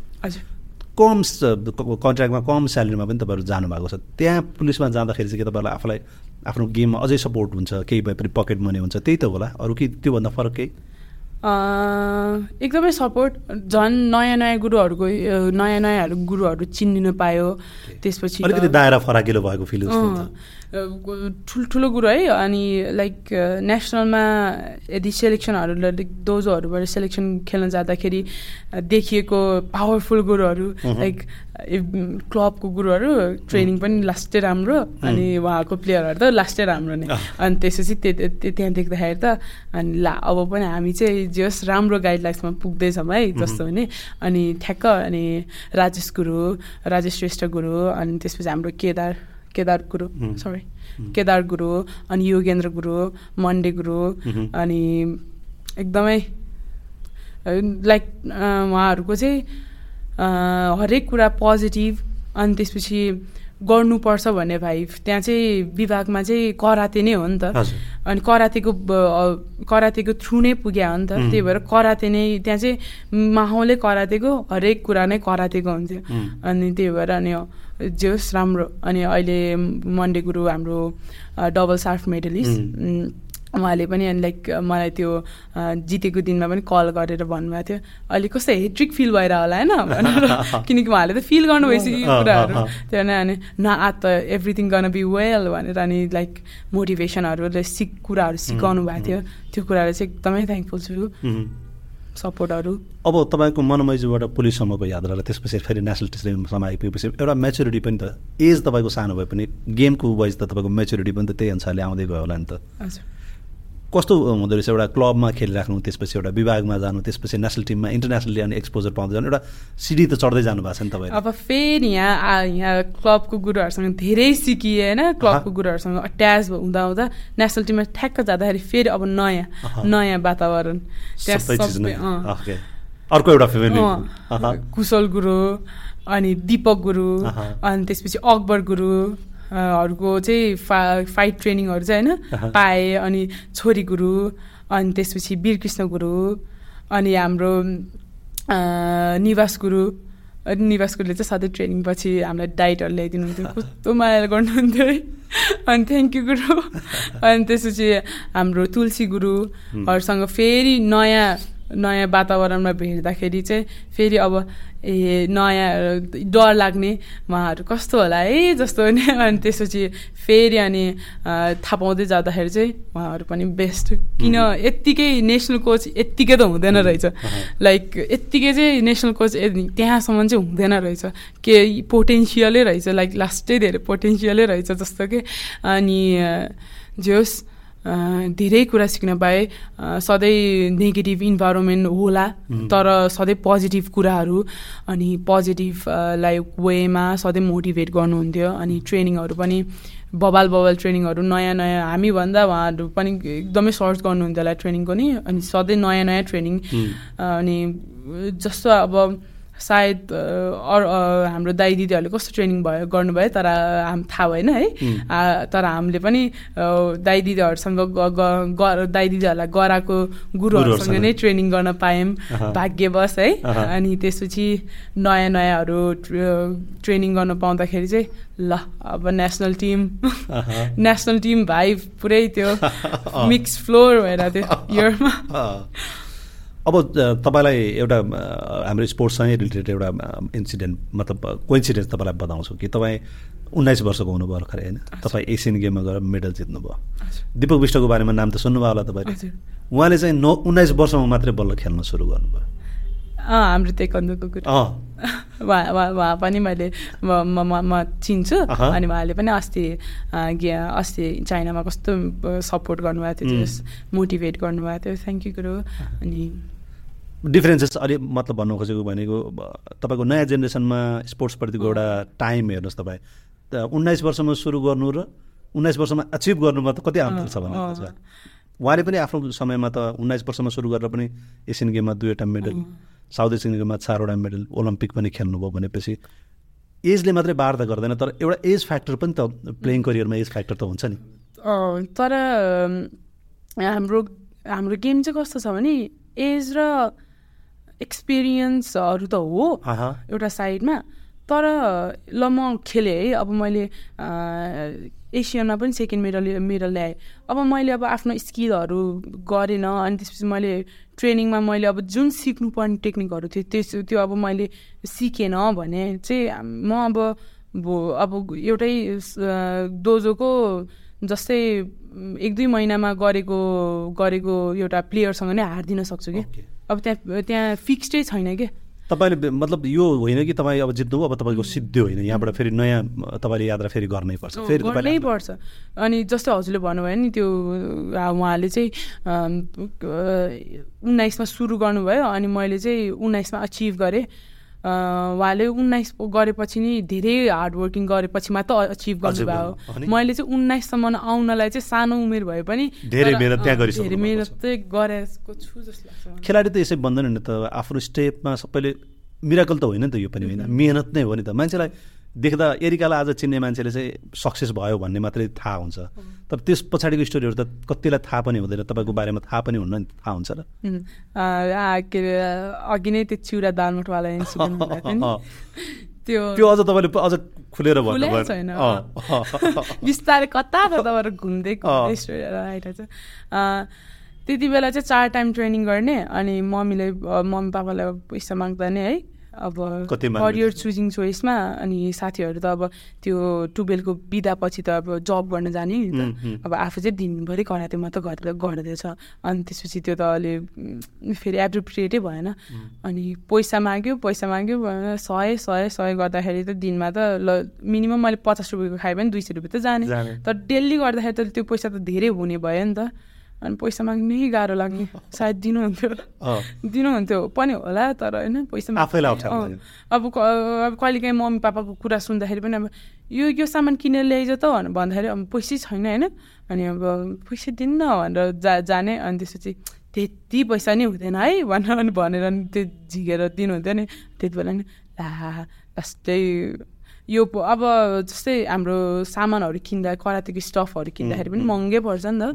अनि त्यो सामान किन्नलाई नै अझै एक्स्ट्रा पैसा गइरहेको थियो। त्यो सिचुएसनको कुरा गर्दाखेरि चाहिँ कि त्यो अब किन्नु त पर्यो। नकिन्ने त गर्न त कसरी खेल्ने हो र? अनि किन् किन्दाखेरि फेरि एक्स्ट्रा पैसा एक्स्ट्रा पैसा एक्स्ट्रा पैसा। अनि गाह्रो हुने पैसा माग्नलाई नि। अनि हाम्रो टिम मेट्सहरूले चाहिँ के गर्थ्यौँ भने बरु मिठो खानु पर्दैन पेट अगाए पुग्छ। घरमा जे छ चिउराहरू बरु चिउरा चिनी खाम्ला पानी खाम्ला फेरि ट्रेनिङ गरौँला। पछिको सुनाउनु दिनहरू त आइहाल्छ नि भनेर चाहिँ ट्रेनिङ गरे हो। चिउरा दालमोट त कति खायौँ कति खायौँ। बिस रुपियाँको दालमोट किन्थ्यौँ यति। अनि चिउरा यति ल्याएर अनि त्यो मोलेर धेरै चिउरा भएर। अनि खान्थ्यौँ। अनि अस्ति भर्खरै हाम्रो हाम्रै त्यो चाइनामा पनि हामीले त्यसरी नै खाथ्यौँ कि। चिरा अँ, सबै टिम मिलेर। त्यति बेला नि कस्तो याद आएर नि। त्यही पुरानो दिनहरू याद ए हामीले नि यसरी नै खान्थ्यो भाइ जस्तो। अनि अघि हाम्रो कुशल गुरुले भन्दैन त्यो जाउरो पनि खाइयो एक्सपिरियन्स त कति छ कति छ जाउरो कुकरमा बनाएर जाउरो खायो के भन्नुभएको थियो? अँ, ब्रिकृष्ण गुरु कसो ब्रिकृष्ण गुरु र छोरी माया गुरु छोरी गुरु खालि छोरी माया भन्छु भने छोरी गुरुलाई। मैले अनि छोरी गुरुलाई पनि भनेको थिएँ अनि त्यसपछि ए माया होइन कि मेरो होइन? हजुरलाई माया गरेर हो कि भनेको थिएँ। गुरु र छोरी गुरुले चाहिँ हामीलाई सुपहरू बनाइदिनुहुन्थ्यो कि डाइटहरू नपुग्या भनेर। अनि सुपहरू बनाइदिनुहुन्थ्यो अनि त्यो त्यस्तैमै लाइक मिठो बनाइदिने है। अनि हामीलाई चाहिँ डाइट चाहिँ पु पुगाउन खोज्ने कि कस्तो खियर है। अनि जे होस् अनि त्यही सु सुप चाहिँ जाउलो जस्तो भएर अनि जाउलो जस्तो खानुभयो। अनि कुकरमा बनाएर लिएर आउनुहुन्थ्यो त्यो ट्रेनिङको टाइममा। अनि खान्थ्यौँ सबजना मिलेर अनि फेरि ट्रेनिङ गर्थ्यौँ अनि त्यस्तो गरेर पनि गरे अब एउटा प्लेयरले सक्सेस हुनुको लागि त त्यो टिममेट्सको कुरा म्यानेजर्स कोचेसहरूको टिम इन्भाइरोमेन्टको कति इम्पोर्टेन्ट हुने रहेछ। देख्दा एउटाले जितेको जस्तो तर त्यहाँसम्म पुग्ने त्यो प्लेटफर्मसम्म पुग्नको लागि त धेरै हातहरू पो हुने त्यही। भएर म यहाँ एक्लै बस्दाखेरि पनि मलाई अलिक अप्ठ्यारो फिल अप्ठ्यारो फिल भन्दाखेरि पनि नराम्रो कि? कतै मेरो टिममेट सब भइदिएको भए जस्तो कि? हो यो एउटा मेडल हो। तर यसमा मेरो मात्रै हात छैन। यसमा मेरो टिममेट्सको हात छ मेरो यो फर्स्टमा मेरो यो देशको लागि हो भने सेकेन्डमा यो कोचेसहरूलाई हो सेकेन्डमा टिममेट्सहरूलाई हो त्यसपछि फ्यामिलीहरूलाई हो त्यसपछि लास्टमा हो कि मलाई यो। फर्स्टमा त के के आउँछ के के आउँछ? देशवासी आउँछ त देशवासी आयो। सेकेन्डमा अरूहरू आयो. त्यसपछि अरू अरू अरू लास्टमा त म हो कि यसमा। अब तपाईँले भनौँ न अब के सोच्नु भएको त? अब यसपछि त पढ्दै पनि हुनुहुन्छ ब्याचलर्स गर्दै हुनुहुन्छ होइन? एक्जामै एक्जामै दिन पाइनु फर्स्ट इयर फर्स्ट इयरको दिन पाउनु भएन गेमको कारणले गर्दाखेरि ट्रेनिङ थियो। अब फेल भएन। सायद वान इयर ग्याप भयो। ग्याप हुन्छ भनेपछि केही त्यस्तो प्लान सोच्नु भएको छ कि अब यस्तो गर्छु भन्ने छ कि आफ्नो बेसिक चिज जे थियो त्यही चिजलाई कन्टिन्यू गर्ने अब अब यसै अब जे होस् फाइनलमा नि सायद जित्न सकिन्थ्यो होला मैले होइन? अलि राम्रोसँग पर्फर्म गरेको भए सायद। अब मलाई मेरो फाइनल्सको पर्फर्मेन्स नराम्रो नराम्रो नै लागेको छ। अब राम्रो गर्नु पर्यो। अब त्यति त्य- त्यतिले गर्ने हो भने त पछि त मैले गोल ल्याउँछु भनेर सोद्धा नि नसोच्यो भने म फर्स्ट फर्स्ट फाइटमा नै हार्न सक्छु। अनि अब मैले अब यो टार्गेट पछि मैले जुन त्यति बेला सोचेको थिएँ नि म गोल ल्याउँछु भनेर गोल ल्याउनु त सकिन्छ होला भनेर त्यो गर्नलाई त मैले लास्टै मिहिनेत गर्नुपर्छ नि। अहिले जति गर्नुभएको छ त्योभन्दा पनि बढी गर्नु पऱ्यो। नत्र भए त आउँदै आउँदैन नि अभियसली अनि अनि त्यही हो। अनि अब अब मेहनत गरेर चाहिँ सकिन्छ कि? मेहनत त गर्नै पर्यो जसरी भए पनि टिममेट्सहरू पनि छन्। जे होस् त्यो डर त छैन। कोसिस चाहिँ जारी राख्ने। कोसिस चाहिँ जारी राख्ने।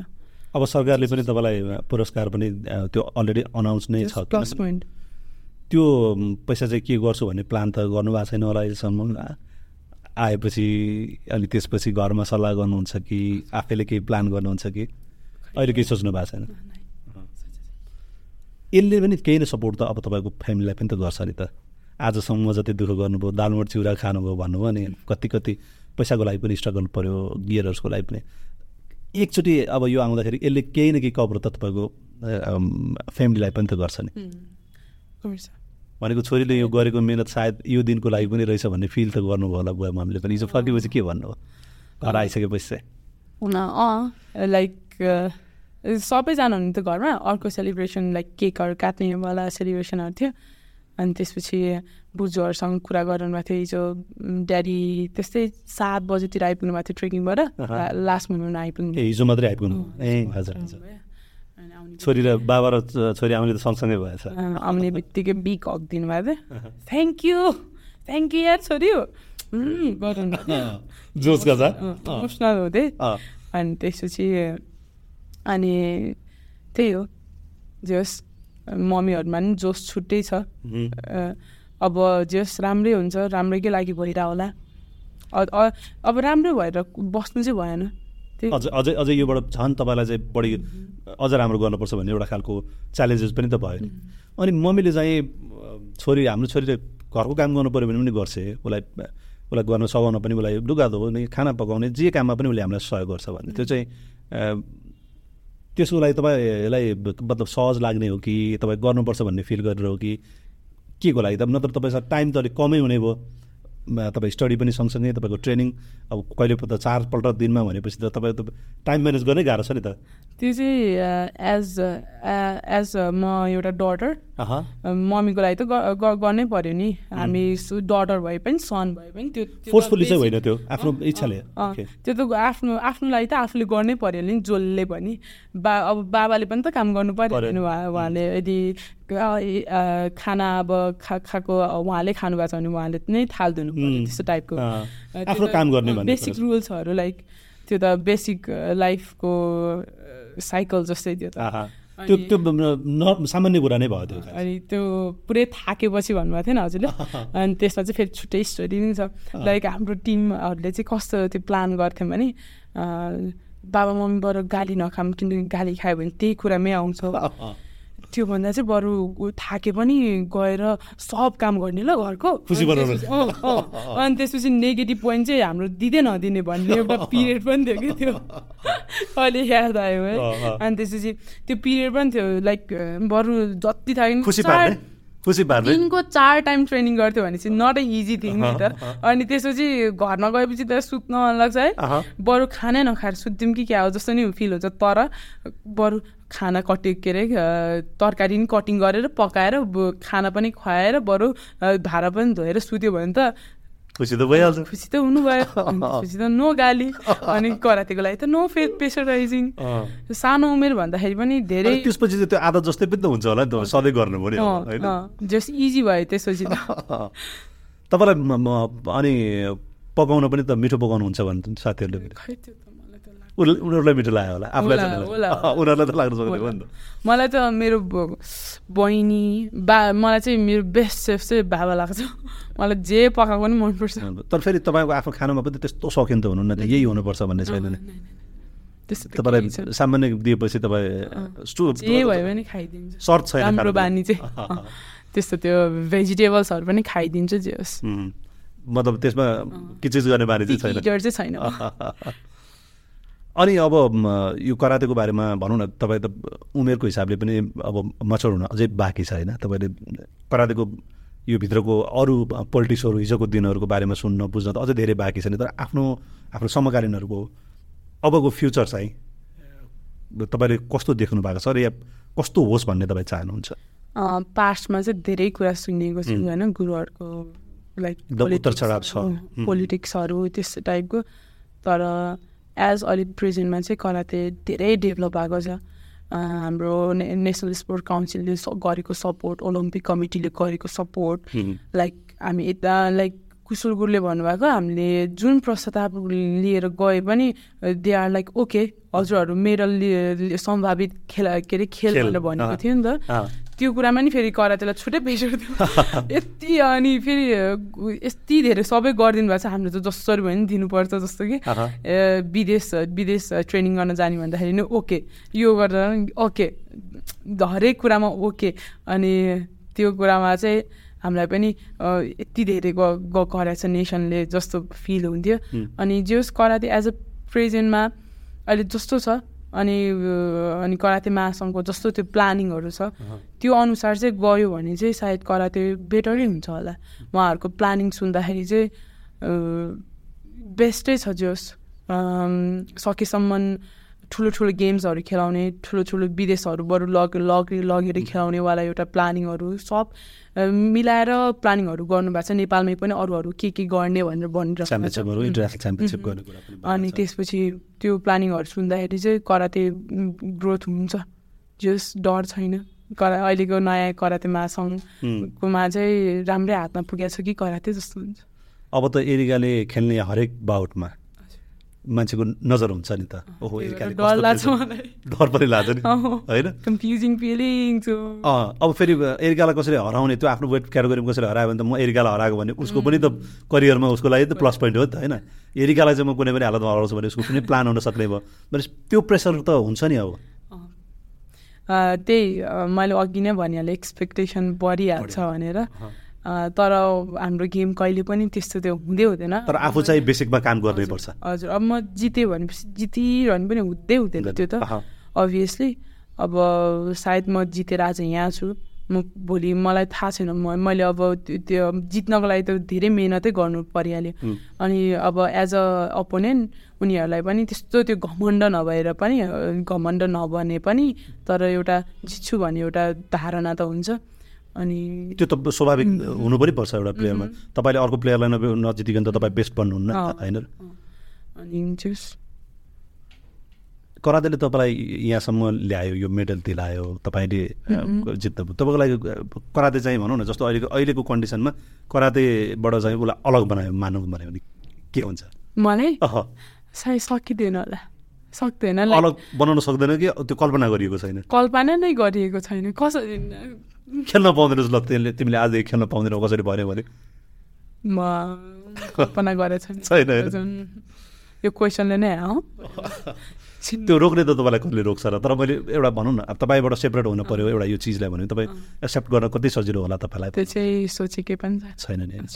अनि आउने दिनहरूमा पनि तपाईँ करातेकै वरिपरि नै हुनुहुन्छ भन्ने लागिराख्नु भएको छ मतलब सोच्नु चाहिँ त्यो बनाउनु भएको छ पढाइ पनि लान्छु यसलाई पनि लान्छु बाहिर जाने भने त्यस्तो केही त सोच अहिले तत्काल भइरहेको त। अहिले तत्काल भनेको चाहिँ आफ्नो एजुकेसनलाई कन्टिन्यू गर्ने ब्याचलर सकाउने हजुर। र गेमलाई कन्टिन्यू गर्ने जुन जुन इन्टरनेसनलहरू आउँदै गर्छ त्यसलाई खेल्दै जाने। त्यो बाहेक अरू कुनै. अनि तपाईँलाई सक चाहिँ के सायद सायद फाइनेन्सियल अलिकति स्टेबल भएर अनि अलिक स्मार्ट वेले त्यसलाई म्यानेज गर्दै लानुपर्छ किनकि फेरि गाह्रो हुन्छ। जान्छ। मैले भनिहालेँ धेरै फाइनेन्सियल स्ट्रगलले प्लेयरहरूलाई लास्टै गाह्रो हुन्छ होइन। त्यो राम्रो बनाउनु पऱ्यो। जस्तो तपाईँलाई अब फुल टाइम तपाईँ पुलिसमै बस्ने भनौँ न पुलिसमा एउटा कम्पिटिसन आउँछ तपाईँहरूको चाहिँ त्यो भर्ती हुनको लागि पुलिस आर्मी सशस्त्र कहीँ पनि जाने भन्ने त्यस्तो प्लान छ कि? अहिले कन्ट्र्याक्टमै बसेर खेलिराख्ने भन्ने अहिले चाहिँ कन्ट्र्याक्टमै बसेरै खेलिराख्नेवाला छ। प्लान चाहिँ। पुलिसमै कन्टिन्यू गर्ने भन्ने चाहिँ त्यस्तो चाहिँ अहिले सोच्नु भएको छैन। अहिले चाहिँ कन्ट्र्याक्टमै बस अँ, अहिले चाहिँ सोचेको छ। अरू चाहिँ के कुरा गर्न चाहिँ खुसी लाग्ने चाहिँ हुन्छ नि? खुसी चाहिँ कराते बाहेक अरू के गर्नु खुसी लाग्छ? मतलब के कुरामा इन्जोय गर्छ?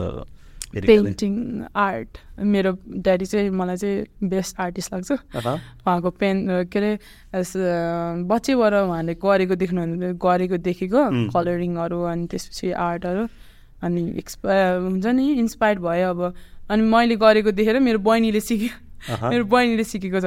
अनि बहिनीले पनि राम्रो राम्रो राम्रो बनाउँछ जे होस्। अनि जे होस् बाबा छोरी छोरीहरू चाहिँ आर्टमा जे होस् राम्रोले लाइक मनपर्ने म खासै राम्रो त होइन तर एकदमै मनपर्छ आर्ट पनि। त्यसमा चाहिँ टाइम दिने गरेर छैन अहिले? छैन। भ्याउँदै भ्याउँदैन भ्यायो भने चाहिँ त्यसमा पनि गर्ने के चाहिँ हुने बित्तिकै चाहिँ स्टार्ट स्केच पनि गर्छ? पेन्टिङ। तर नट सो गुड राम्रो छैन म मतलब त्यसमा त प्र्याक्टिस हुनुपर्छ होला त त्यसमा पनि बढीभन्दा बढी प्र्याक्टिस हुनु जति प्र्याक्टिस भयो त्यति राम्रो भयो। अनि घुमफिर गर्न बाहिर गएर खान कतिको मनपर्छ त्यो चाहिँ अब आफ्नो लभ वान्सहरूसँग दिदीहरूसँग लास्ट टाइम मनपर्छ। दिदीहरू त्यस्तै मजाको। अनि दिदीहरूसँग लास्ट टाइम मनपर्छ त्यो. अब तपाईँ हामी त पहिला योभन्दा अगाडि चाहिँ यसरी कुरा गर्ने माहौल पनि बनेको थिएन गेममा त हामी हेर्थ्यौँ तपाईँको तर पर्सनली यसरी चिज जानु भएको थिएन। तपाईँलाई चाहिँ आज भनौँ न हिजो आइपुग्ने बित्तिकै आज फेरि हामी यसरी कुरा गर्ने भन्दाखेरि के फिल आउँदाखेरि कस्तो फिल गर्नुभएको थियो? सुरु त पोडकास्ट होइन अरे अनि नर्भस भयो त्यो ला अब ठुलो ठुलो मान्छेहरूको मात्रै पोडकास्ट मैले तपाईँलाई हिजो देखाएको थिएँ नि एक्चुली होइन? यस्तो खालको हामी प्रोग्राम अनि मैले पडकास्टहरू हेर्ने भनेको चाहिँ लाइक सिसान बानिया लाइकको होइन? अनि अरूहरूको नै अब फेमसहरूको होइन? अनि त्यसपछि आफू त्यस्तो अँ, ला अब त के हुने म त नर्भस थिएँ अलि अलि टाइम दिएर गर्नुभएको भए नि हुन्थ्यो होला म रेडी हुन्थ्यो होला अहिले चाहिँ फेरि आएर मैले प्लान पनि गरेको छैन जस आएर आफ्नै मनको कुराहरू बोल्दाखेरि म एकदमै कम्फोर्टेबल भइरहेको छु त्यही त तपाईँलाई अप्ठ्यारो त फिल भएको छैन नि होइन मैले भने थिएँ नि हामी त्यस्तो अप्ठ्यारो मान्नुपर्ने केही पनि छैन होइन मलाई पनि धेरै त थाहा छैन तर जति थाहा छ तपाईँको गुरुहरूसँगको खेलहरूदेखि हेर्दै आएको हामी अलिक दिन नजिक भएर त्यो भएको कारणले पनि अनि तपाईँलाई अब फेरि यो जस्तो मेरो लागि भन्दा पनि म त तपाईँसँग हिजो पनि भेटेँ कुराकानी त गरेँ तर हाम्रो पनि दर्शकहरूले जसलाई कराते मनपर्छ उहाँहरू कराते फलो गर्ने पनि एकदम हुनुहुन्छ हाम्रोमा उहाँहरूले चाहिँ भन्नुहुन्छ या यो मार्फत पक्कै पनि आउँछ भने भएपछि तपाईँलाई हेर्न त मन गर्नुहुन्छ र तपाईँको सामान्य कुराकानी गर्दाखेरि जति कुरा आउँछ यस्तोमा त अलिक बढी कुरा आउने भयो। तपाईँलाई के चिज मनपर्छ के मन पर्दैन मान्छेले जान्न खोज्छ नि त उसको एउटा पछाडि के रहेछ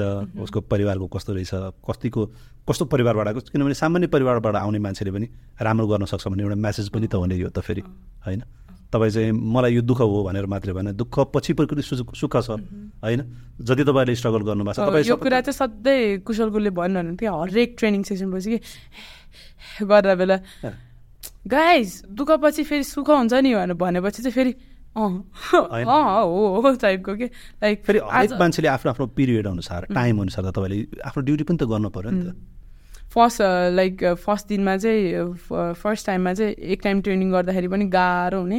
पछि पछि हुँदाखेरि त टु टाइम ट्रेनिङ। गर्दाखेरि नि इ अँ इजी त्यो एक टाइम गर्दाखेरि त त्यो दिनभरि नै इजी हुने नि पढाइ। मात्रै गर्छु भनेको भयो भने त हुन्थ्यो नि त हो मैले जुन भने नि हजुरलाई करियर पिक टाइम. हो त्यो चाहिँ लास्टै त्यो भन्नु पऱ्यो भने लास्टै सिरियस पार्ट थियो कि लास्टै डार्क पार्ट. त्यति बेलाको रातभरि निन्द्रा लाग्दैन थियो मलाई चाहिँ. अहिले मैले जति नर्मली त भन्दा चाहिँ नि त्यस्तो सिचुएसन चाहिँ थिएन लास्टै डार्क थियो। त्यो त तपाईँले मिनट मिनट तपाईँले चाहिँ पार गर्दाखेरि एउटा कहिले म रुँदै म्यासेज गरेर हुन्थेँ मेरो बेस्ट फ्रेन्डलाई अनि हुन्छ नि?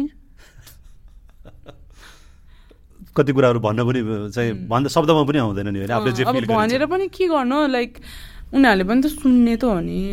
फेरि तर जति पनि सक्सेस गर्नुपर्ने त आफूले हो चु चोइस गर्नुपर्ने चुज गर्नुपर्ने आफूले हो चोइस त। आफूले आएको उनीहरूलाई होइन। उनीहरूको भ्यूबाट फेरि अर्कै देखिन्छ। आफ्नो भ्यूबाट जति पनि सफल मान्छेहरू छन् सजिलै त कसैले पाएको छैन नि त। आजसम्म जतिले सफलता पाउनु भएको छ त्यो सबैले मेहनतै गरेर त पाउनु भएको छ। इजिली आउने भए त जसले पनि त गर्थ्यो होला नि हो, त। मैले नि नाइन्टिन के अरे मा माइनर भनेर भनेको छ तर मैले यो नाइन्टिन म माइनर मान्दिनँ।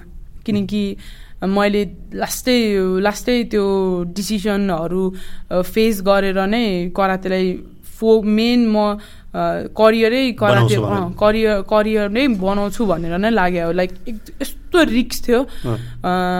कराते करातेलाई आफ्नो करियर बनाउनलाई चाहिँ यस्तो रिक्स करियरमा हिँडेको थिएँ कि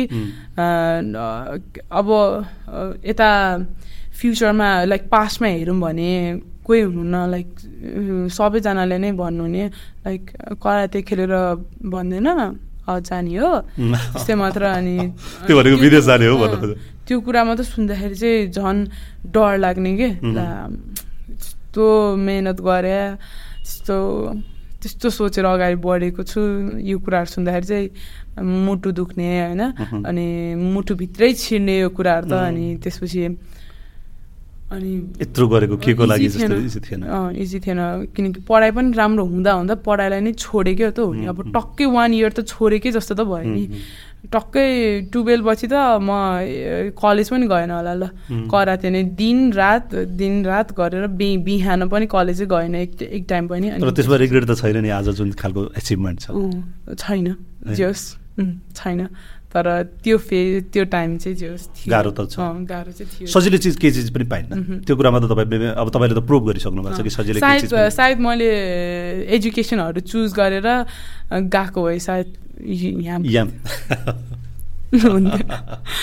अब हामी चाहिँ अन्तिम अन्तिममा पनि छौँ।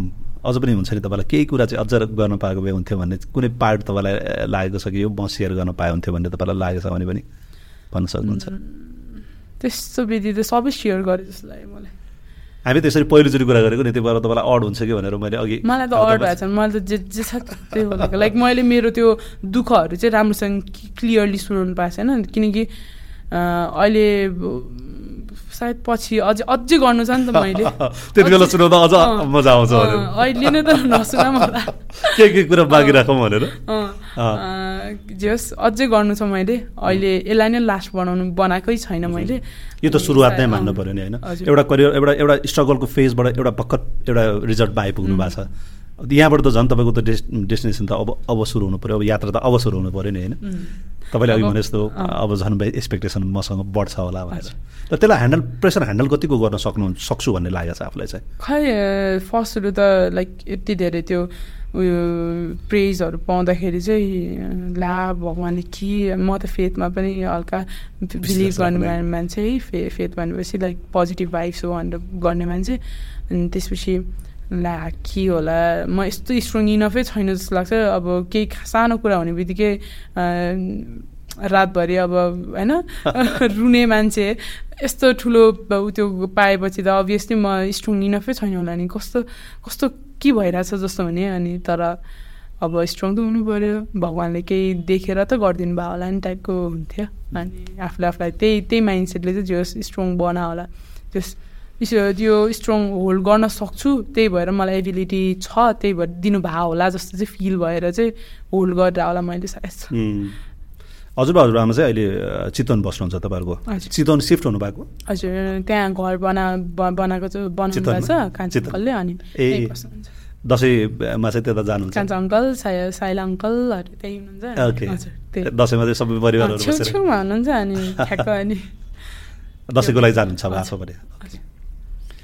अब हामीलाई तपाईँ हिजो फर्केर पनि आज समय दिनुभयो होइन आफ्नो कुराहरू सेयर गरिदिनु भयो। यति इजिली मैले पनि सोचेको थिइनँ कि तपाईँसँग यति चाँडै भेट हो र कुरा किनभने अब व्यस्तता पनि हुन्छ। तपाईँको करातेको एउटा एक्सपेक्टेसन हुन्छ परिषदको होला। तपाईँ जहाँ तारेकोश्वर नगरपालिकाको त्यहाँ ओडाले तपाईँलाई सम्मान गर्ने भन्दैछ होइन?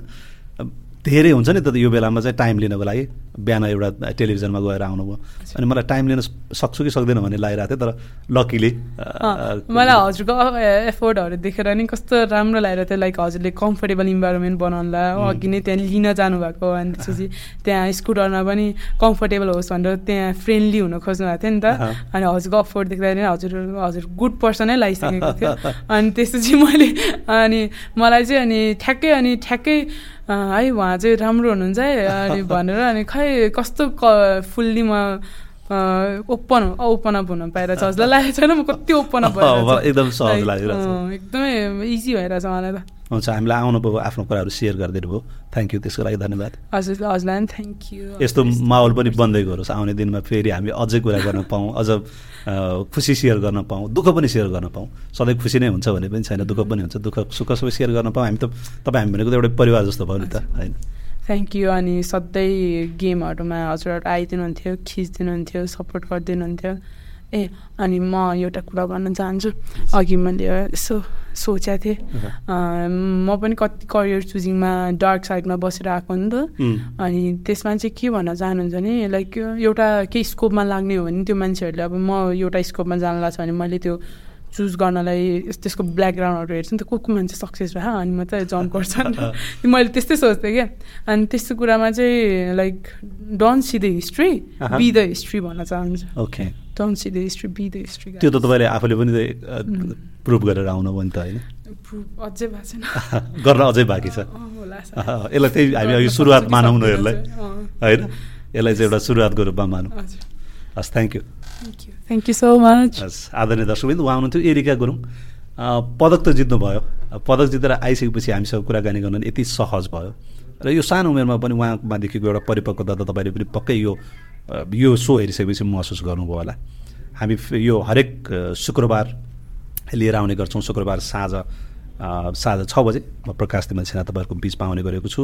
हाम्रो खेलकुदको युट्युब च्यानलमा हाम्रो खेलकास्ट हाम्रो यो कार्यक्रम रहेको छ। हेर्नुहोला प्रतिक्रिया पनि दिनुहोला। आजको लागि बिदा दिनुहोस्। नमस्कार।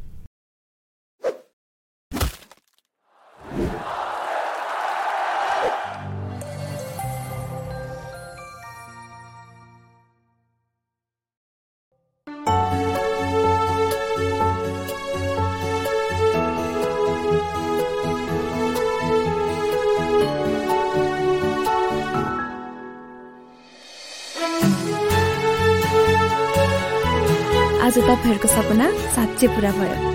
हो छोरी अब हाम्रो सपना पुरा भयो।